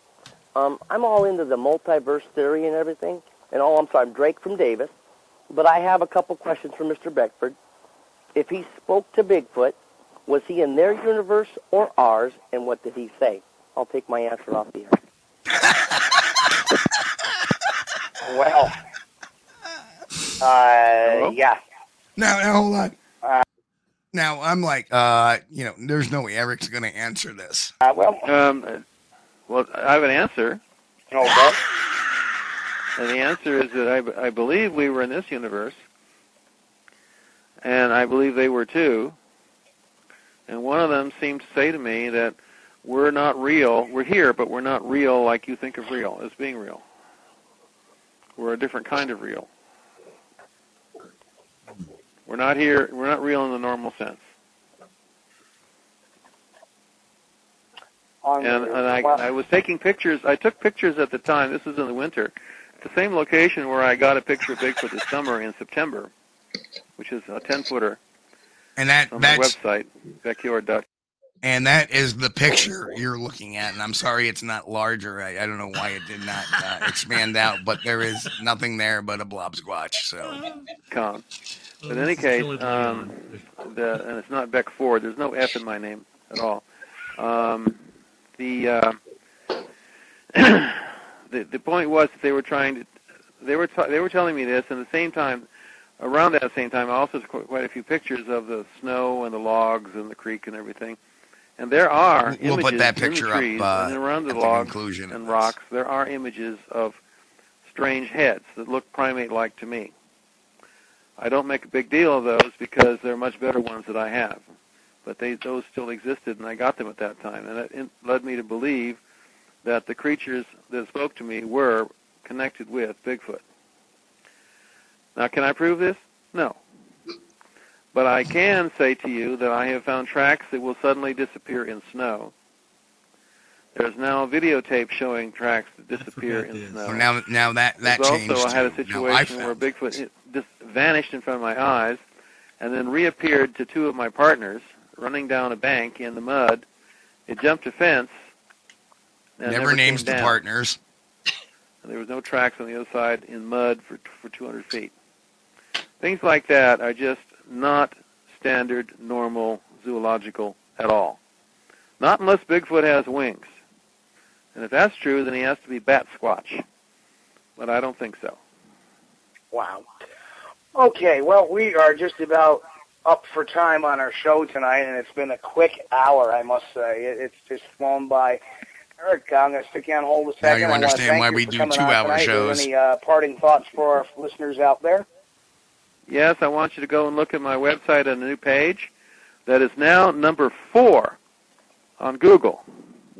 If you go to Google and search under this topic, it is the number four listing out of 43,000 listings. And that is beckjord.com slash Biscardi. All right. Number now, four. What? y- Now, hang on a second. I, I will not condone any site out there that, that tears somebody apart. And uh, if people want to check out Metro.com, that's fine. And Well, there you have it, and that pretty much ended the uh, Yeah, the uh, the show there. Um, yeah. I had forgot that uh, that he said that you know I had remembered that he said Bigfoot had spoke with spoke to him, but uh, he's mentioned these other beings that were related or connected to Bigfoot. Uh, that I had forgot that. I don't know what that was all about. Uh, Either does he. I, I, I wonder, Leon. Uh, what what do you think about the the whole uh, Eric Beckjord spiel? Uh, If there's anything that makes me want to walk, it's watching that video. Not because it's helpful, but because I gotta run away from this guy. narcissistic gaslighting oh, you think? answer his just law yeah, yeah.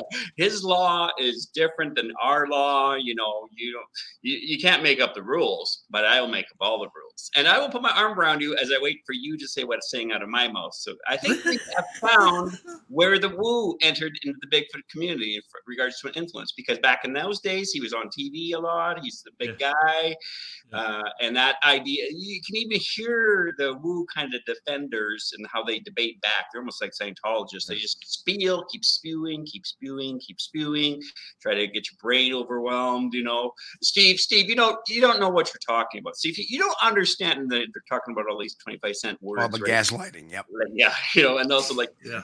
they throw the mixture of science terminology pseudoscience terminology And like- the minute I ask him a legitimate question, he turns Oh, around yeah. and says, "I don't understand your question." Yeah, yeah. Well, the gene was the gene one was. I just I was just going. You're, you're saying they don't do clothes. then you say they're the story of this person who saw one on the side of the road with ripped jeans and all that kind of stuff. And then your point of, yeah, if I was going to another country, if I'm going down to Florida and I live in Canada right now, I'm not going to wear my Canadian clothes into Florida. I'm going to redress for the environment. Right. And again, like he, everything he says is just the apophenia, you know, the ideas. He's got all these great ideas. He also he, he also reminded me of what I deal with cold readers for psychics that you know they're there to talk to your family Yep. members that have passed on. They do all this cold reading kind of mumbo jumbo kind of stuff, and and and he's he doesn't care what you're gonna say, man. He he, No. he, he his his joy is the game of getting questions and then just slaughtering you with his perspective of understanding. and- that. hence his- Great. Hence his um his wording on that when when we took a caller up next victim. Yeah. Right. Yeah, totally. Like Well- he's just like, oh, what, you're what, what killed me, Mike from Long Island was on there, and Mike just pops out a perfectly reasonable thing and, and, and a reminder to Beckjord, hey, well, you know, um, because Be- Beckjord's just dismissing what Mike says. Okay, you don't have any proof. And then Mike says, well, you know, it's uh, for you know, your theory. That's just your opinion. Everybody's got their own theory. You know, your opinion is your theory is no better than anybody else's. And then Beckjord just snaps right back. Boom. Well, Bigfoot has talked to me. They speak to me. So that validates his theory over anybody else's. Yeah, yeah, totally. And I'm just like, blows me away. I'm like, Yeah, and he doesn't remember where he saw Bigfoot at, whether we were speaking to him. Well, I think it was our dimension. I think it was our dimension. I'm thinking, I think he would know. this is my dimension. You guys, where you are at, you're that's your dimension.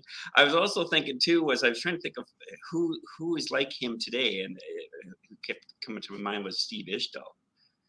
He he does the same kind of thing. I know everything. You guys don't understand. There's something else going on. He's putting up this conspiracy style of thought processing that he has, where he has all the answers instead of, you know, I'm a, I'm a talker and stuff like that. So I could be accused of talking like that. But the thing is, I'll bow the knee.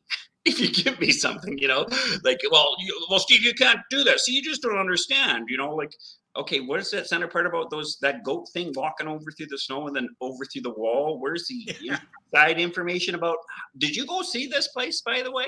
Oh no, no. Did you visualize it? No, he doesn't check any of the the evidence out. The emails Steve gets from you know his storytellers. If you want to believe the witnesses, oh, should I feel bad if I don't want to believe the witnesses? Is that why you're saying that statement? I should believe all witnesses. You know, I've I've been in this enough to know that. Well, all of us have uh, that. In most cases, uh, the the brain's too gets tricked too easily, and uh, and by good and gets good people with good with brains get tricked easily, and and to just take it at you know it's. It was uh, madness. It was madness, is what it was. In, in actuality, Steve, uh, Kewaunee Lapseritis uh, uses that all the time. You know, he has. Um, I remember uh, Rene Dahinden saying, you know, you know, James La- Lapseritis has 243 Sasquatch Bigfoot experiences in his mind. Yeah, yeah, yeah. And he says, "I don't and- care and- about Bigfoot in the brain, in the mind. I want to see a Bigfoot." right and then his follow-up you know that, that that's like you know saying you've had uh you know 243 sexual experiences but never getting laid Yeah. that, that was that was how we followed up on it what what what kills me when when uh, Eric would would say okay, what he was talking about the the 1856 uh, UK uh, the Goat Man tracks or Devil tracks, whatever it was, walking in the leaving tracks Yes. in the snow and then walking through trees and walking through walls. Well, the caller asks ask a perfectly respectable question, and kind of it seems like to me he's kind of drag trying to drag Eric back to reality a little bit and said, well you know, if it could walk past through these walls, it wasn't solid, then why was it leaving tracks in the snow? You know, right right Why, why, why, why would it be solid one second and then, well, you just don't understand how these things work. You know? Yeah. and you do. So tell us, tell us that part. You know, Yeah. making these grand statements like. So how are they coming over from dementia? By the way, because I don't. Did he actually say how how they come from one dimension to ours? Did- No, no. did- oh, he didn't. The portal word hasn't caught caught on, I guess, back then at that point. But the idea again, if he's if it's coming from here, why is it? Uh, no probably not steve Yeah. I, I just dealt with listening to an hour of sarcasm yeah. Yeah. Well, I mean, So- I, I I'm surprised you could. That's a especially if on on your earlier years to be on a show like that, have that kind of barrage, just you know, like, and you're trying to get him back to him, and he he wants to get back to him, but it reminds me of. uh uh, Johnson there on uh, Bigfoot Odyssey there. As long as it's on his dime, in other words, he's always in control. That's one reason why he's talking all the time. Heaven Right. forbid anyone ask you the right questions.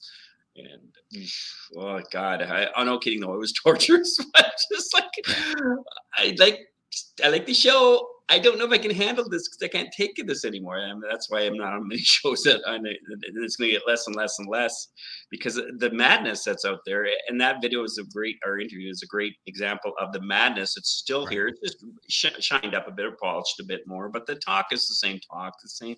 He has all the answers. That goes back to the idea of when you deal with psychics and stuff. They always have to have an answer for every question. Or if you're in a cult, the cult always has to answer all these questions. You know, especially if it's a Christian cult, you could say, because well, in the Bible says this. Well, actually, in the Bible it means this. The cults thing. They'll always have a counterbalance question. So you can tell that this guy has spent hours ruminating in his mind of every every question you might ask him, and that's why he's, he loves the game. He loved, and that, that came with that one time. He says, "I need you to clarify the question to you, Steve." you know, like he's pretty plain with what he's asking here. You know, he's not asking Yeah, yeah. strange. and, You know, he's not talking quantum physics. He's not talking, you know, algebra. he's just asking basic questions. But man, he he needs you to ask it a certain way so he has one of his responsive questions in this little file bank there he can throw out your way. And uh, again, his they always need these standby ones. So, for instance, the people for that are doing cold readings that are reading your, you know, supposed to be talking your dead bodies, See. Relatives' dead bodies. Yeah, they always say That was sar- their sarcasm right there. I know that was terrible.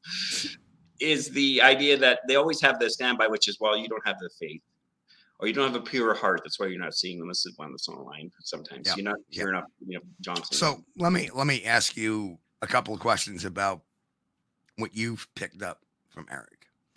Um, it's madness. That's what I'm saying. It's madness. Okay, anyways. but but but madness. Yeah, it, it, it's quite uh, obviously. Um, he used to be a flesh and blood guy when he first came out. I think one of two things happened, and I really think it's the latter. First, maybe he wasn't getting enough attention being a flesh and blood guy, or two, um, because of his very narcissistic personality, which is very apparent in everything he does there a little bit. is it possible that, like I said, uh, anthropocentrism goes in that you know if we can't find them, we we we can't, you know, we we've had all these years we can't find them. It's got to be this other explanation, and I think that you know we've had a lot of of very respected researchers move over to that um, type of theory, like Ron Morehead trying to explain, you know, quantum the quantum Bigfoot. I think that anthropocentrism has a big part to play in that. That if we can't um, find it, well, it's got to be something else. It can't be flesh and blood because we can't find it. You know, uh, it's our own human arrogance. Yeah. Well, Is- I think. that what do you think? I think what people keep forgetting is there's circuitry and mechanisms in the brain. And so, with intent, if you're starting to look for something, this is where you have to be cautious of that apophenia, those that thought process that comes into your mind as your own. Sounds like your internal dialogue almost with ideas. And so, there's something familiar to you about that. And again, this idea, if it feels like it connects, therefore it's reality, it's truthful, it's actual.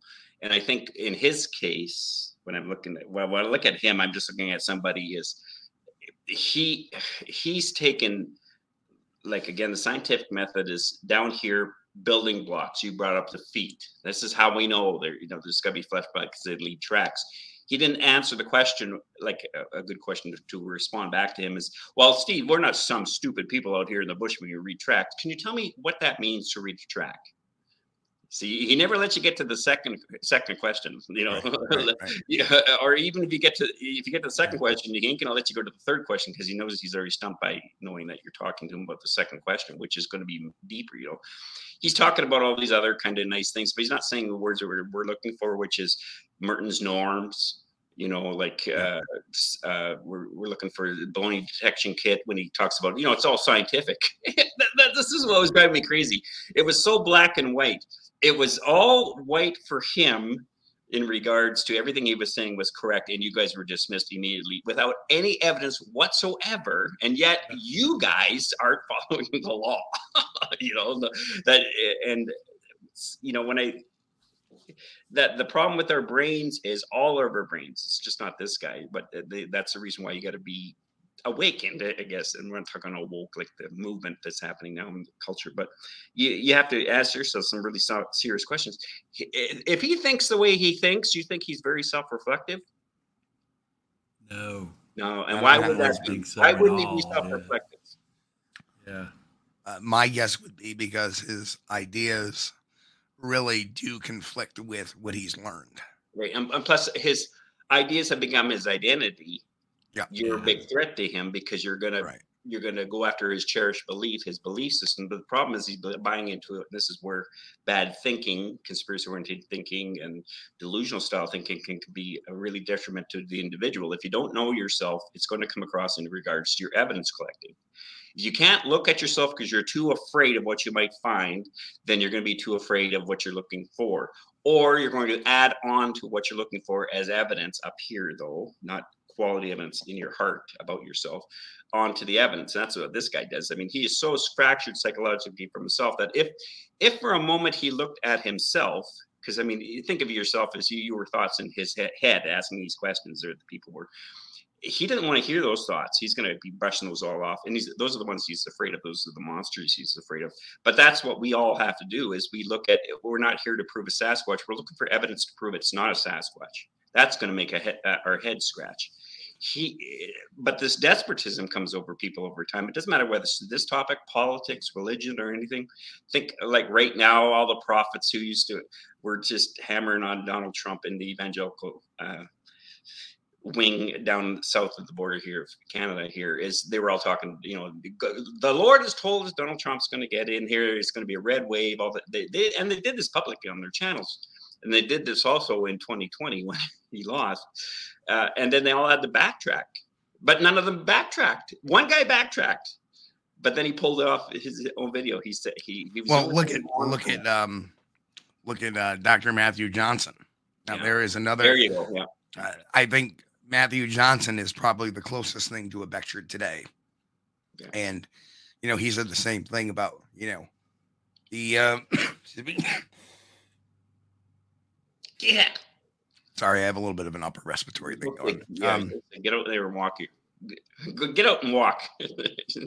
Um the um you know you know you look at you know Zorth had all these presidential election uh you know oh you know Zorth told me so and so is going to win and they didn't win and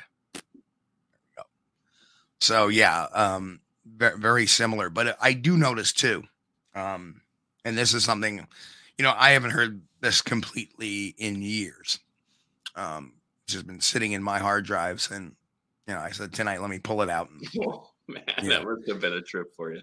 Um, but one thing I noticed too, and, and like I said, and, and, and Steve made a, a good point too, that, you know, mind you, at that point in time, I was very, a a very young interviewer. I mean, this is only like episode eight, and I'm taking on this, you know, 800 pound gorilla in the room. Um, unchained, unbridled. Unchained, yeah, yeah. I think- break up all over the place. I think But- you were doing a, a great job, Steve. I mean, you know, you were trying to be very accommodating to him. Uh, you were, Polite. weren't really trying to put him on the spot very much, but you did every now and then. did. At Um, the right time. But one thing I do notice, and it's an observation now, you know, with all these years, uh, you know, again, this is, you know, 16 years ago. Yeah. So now I have all that much more experience. And one of the things I do notice that, you know, you hear him talk about all these reports, but they're cherry picked. Yeah. You know, you know, they're- they're cherry picked. Those those things he's telling me uh, us about the reports. It's like he's taking the most abstract reports and he's not putting any um any critical thinking to them at all. Yeah, and he, I, You know, could he be could this person be lying to me? Yeah, and that's the thing I person- picked up too was all of his reports were kind of like uh, to get you reactatory. They're all, you know, oh my god, a Bigfoot with ripped jeans and a t-shirt. Ooh. I mean, out of all the ones that shoes, he picks that one. You know, the goat, the goat one again. He, he- he's not even familiar with the the story. I, I mean, he does a perfect description uh, of the Bigfoot wearing a, a a a shirt and human blue jeans, you know, looking all desperate. No, Eric, that that wasn't a Bigfoot. That was a hitchhiker. what was That's what that was. That was a hitchhiker. Totally, yeah, totally, yeah. But when he started he- doing that paranormal and Bigfoot wearing blue jeans, that's when he started getting on Coast to Coast, and that's when he started yeah. getting on uh, Letterman. You know, so I think he saw that as an identity that he could push a little bit, or you know, maybe Right. a money, maybe a money making machine. I don't know. Well, the problem with that that style of thinking is it because it's delusional. Now we all have a touch of delusionalism. Trust me, I've got it. I've got it. Everyone has what has it. But the problem with that kind of stuff is what they view in regards to going on a Letterman and being on TV and all that kind of stuff are reinforces to them that they're on to something. And, and they're not on to anything, but they think it's the universe is letting them know, you know, that this. Yeah, they're getting Pavlovian. It's Pavlovian. They're getting positive reinforcement by Yeah. getting so on these programs and And so it causes that sunken cost fallacy where you're investing time in something that you shouldn't be investing in. Also, the uh, uh, sunk cost fallacy, and there's another one there too, the cascade effect, where you're now going out more. You know, it's like people online. I think this is for a lot of the channels that are we kind of combat against, which is they went online and they started got a lot of vi- viewers and subscribers, so they felt that they were onto something. And they were probably sincere about the whole thing. I don't think they're all deceptors out there or whatever like that. But the problem with that is, and then after the rationale doesn't click in. So if all of us were sitting there you know, like Steve, and you, you get a little white pad over here that's down to the floor with all these questions you want to ask this guy, and he's not striking anything off your list of rational, just obvious questions you'd ask, like the one caller who phones in. If you spoke Sasquatch, what did you say? Now that's important. The, the, you're gonna want to want to know what is the first word you want to say to a Sasquatch if a guy's claiming that. Yeah. You're gonna say, uh, "Well, where'd you get your jeans from? Uh, Yeah. How do you travel?" Or are you gonna say, what the fuck are you? you know, if you can talk to a Sasquatch, like, Yeah. what are you? Next question, where are you from? you know, those are going to be obvious, just automatic answers out of your mouth of if you ran into a Sasquatch that for some reason you thought could talk to you, uh, you're going to ask these questions. But he never did answer that question, I don't think, did he? In that interview, I think he went on to this idea Yeah. of you won't understand and all this kind of stuff. That kind of again, that deflection is what that is. Yeah, they had they had a so- philosophical conversation. Well, we're real, but we're not real at the same time. Yeah, yeah, yeah, yeah, yeah. Okay. Yeah, yeah, that's one of the fallacies about philosophical discussion. It seems rational, but doesn't mean it's validly correct with the evidence. You know, lots of philosophers came up with great ideas, but none, a lot of them weren't solid enough. You know, and Right. so they adjusted themselves, and that's what people should be doing. So. Yeah. Now Mick made a comment. Uh, it was obvious whenever I got upset. I didn't really get upset with him. Actually, I was laughing a lot. Um, you know, like the, the poop everywhere, weird, weird, weird. Some of the things he was saying were pretty funny. What I was doing was when he started getting out of control and starting to dominate the show, that's when my voice changed a little bit. And I went to the phones or I did announce up, I got to get this out here, you know, uh, call us at blah, blah, blah, blah, blah, blah. Yeah. Because I wanted, he was getting too rhythmic into doing things. So what I wanted to do was break his rhythm. Yeah, well, the thing too is the, the interesting thing too was oh, I was talking about open systems and closed systems. Open systems are about spontaneity, creativity, and vitality. You guys laugh all the time when you're on your show, right? Yep. Every time you're joking with him on that interview, uh, because what's the- one of your defenses, one of your ways of try to get back control is you use humor, right? Humor, yep. Mm-hmm. He never once laughed. He last laughed one time that I can that I recall because I was waiting for him. I this guy doesn't laugh, so he's a closed system, rigidity, control, and power. Yeah. The Keep it only all the way time, back. and the, the only on- time he, he laughed was when it, it brought it back to him. right, his- right. Yeah, he he made a joke or something and he went like, Yeah. you know, and you heard that. And and he also would say a statement, uh, acting like he was writing your joke, but he wasn't. He was just writing his ego, Right. which was making him laugh. So it looked like he was laughing to the people that might be watching or, or hearing that conversation. Like uh, the guy just reeked of. I mean, again, if they're not showing you the center part of any, I don't care what video channel you're interested in, Sasquatch or anything. If they're not showing you the middle part of all the claims, they're bullshitters. And this guy's a classic case of narcissistic, self-absorbed bullshitter. And uh, he never showed any of it. And and then he's demanding that we listen to his idea without any evidence at all. And Well, he, uh, he writes it off. let me answer that question for finally trackway was who was that guy anyhow being new here i never heard of the guy before but um well if you're familiar with uh, dr matt johnson or um it's his brother.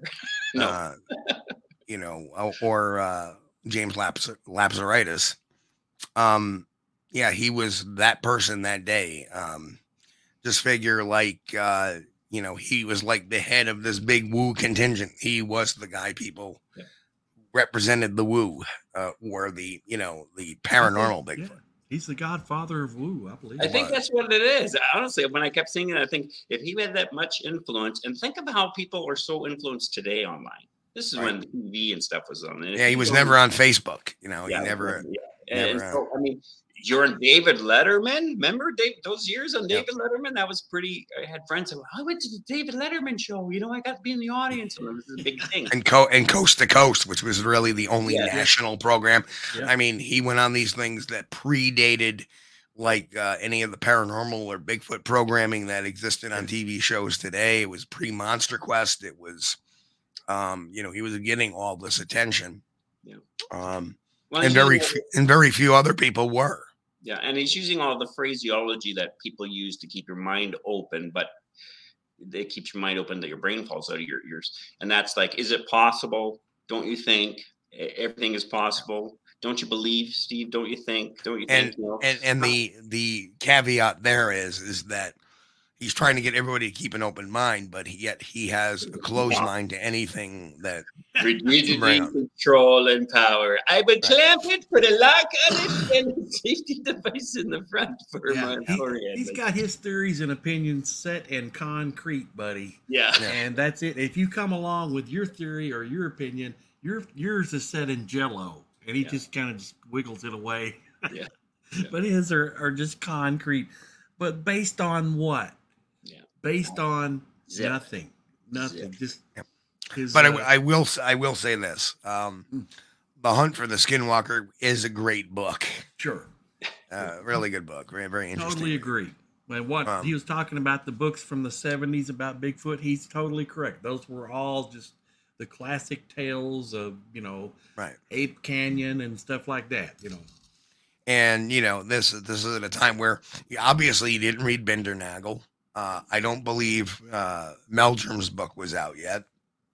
Um, you know, or you know Kathy Strain's book. I mean, there's so much uh, that Yeah. came out during that time period. 2006, yeah. Yeah, and uh, that's true. Had he been on Facebook, he probably actually wouldn't have lasted long on Facebook. He probably would have. His account would have been probably banned because he had this terrible habit of creating accounts and sock accounts. He was like one of the first people that you know I ever heard created what they call a sock account, where he would create all these accounts and go on forums after he got booted off them the first time for being an obnoxious, you know, and, and you know what, you know, God rest his soul, but he was an obnoxious twat, and uh, and that's uh, as they my English friends would say. Um, and uh, he would get booted off and then come, you know, find a way back using a sock. And that's why, you know, back in the Bigfoot forum days, they had to create this method of checking IP addresses, you know, cross referencing them with other accounts when Yep. you created a Bigfoot forums account. So uh, definitely, um, um, anyway, so people, uh, just so you know, what you're looking at is the Bigfoot picture, and now the circle in this one, the red circle, is not the Bigfoot wearing blue jeans and human clothes. That's supposed to be Beckjord, and the Bigfoot is in the rectangle, which Oh, oh, right there. I, I don't see anything. I, I see a blob squatch, but uh, there's a black bear kind of coming over the top of the front of the vehicle with his paw out ready to lamp down onto the front windshield. onto the tarp, yeah. or is that a, it might be a buffalo. Maybe it's a buffalo.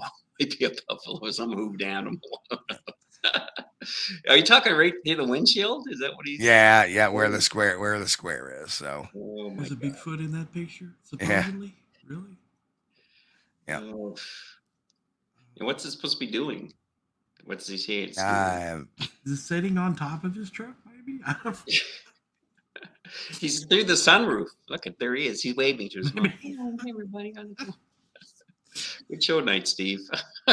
so but anyway, Leon, th- thanks for popping on and giving your two cents. Hang out when we while we do the outro. Sure. But um, but guys, uh, we're out of time, and it's been a fun, quick episode. Oh, Uh, Two hours went this. by like yes. that tonight. I love So this. anyway, yeah. So anyway, uh, folks, we'll be back next week for episode 102, and uh, I want to thank you all for being here tonight. Chris, do your thing.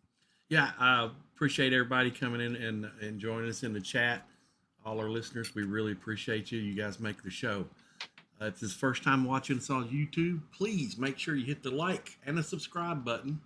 Uh, give us a thumbs up. You know that that helps. And the sharing, sharing is caring. That's Uh, right, Sharon. And Leon, thanks again. Thanks, Leon, for popping on, folks. Thanks, Leon. Yes, sir. we love our audience. Our audience has the, you know, the smarts and the think outside the box. And it, it was nice to take them back to a time before they became our audience. Um, Yeah. I'm sure there's some folks out there that have been following me since a long time. But uh, for the folks that hadn't, this was just one of those early, early gems that we did. And uh, you know, I'm glad to share that with everybody. And, um, you know, I hope I'm a little bit better um, than I was back then. Uh, you know, people wondered why I would, you know, back then the systems were so complicated. You know, watching the phones, watching the switchboard, watching the chat. You know, it, you didn't have what we have today. So anyway, I also want to thank Eric Beckjord. Uh, rest in peace, my friend. rest in peace. You know, like I said, he never did me wrong, uh, but you know, it was some lively, you know, having to deal with. And I'm I'm good at dealing with personalities. You know how many criminals out there I've dealt with that have the same exact personality. So, hmm. so anyway, folks, behalf of everybody here, have a happy and safe week. God bless, and we'll catch everybody next week, 9 p.m. Eastern on SquatchDTV.com. We'll catch you all next week. Hey, folks, you've been watching Squatch D TV. Join us each week, Sunday night at 9 p.m. Eastern, for the latest on the Bigfoot mystery. As always, we thank you for being our loyal viewers and encourage all to subscribe to our YouTube page at youtube.com slash Steve Kulls. As always, have a great week. Stay safe. God bless. And keep on squatching.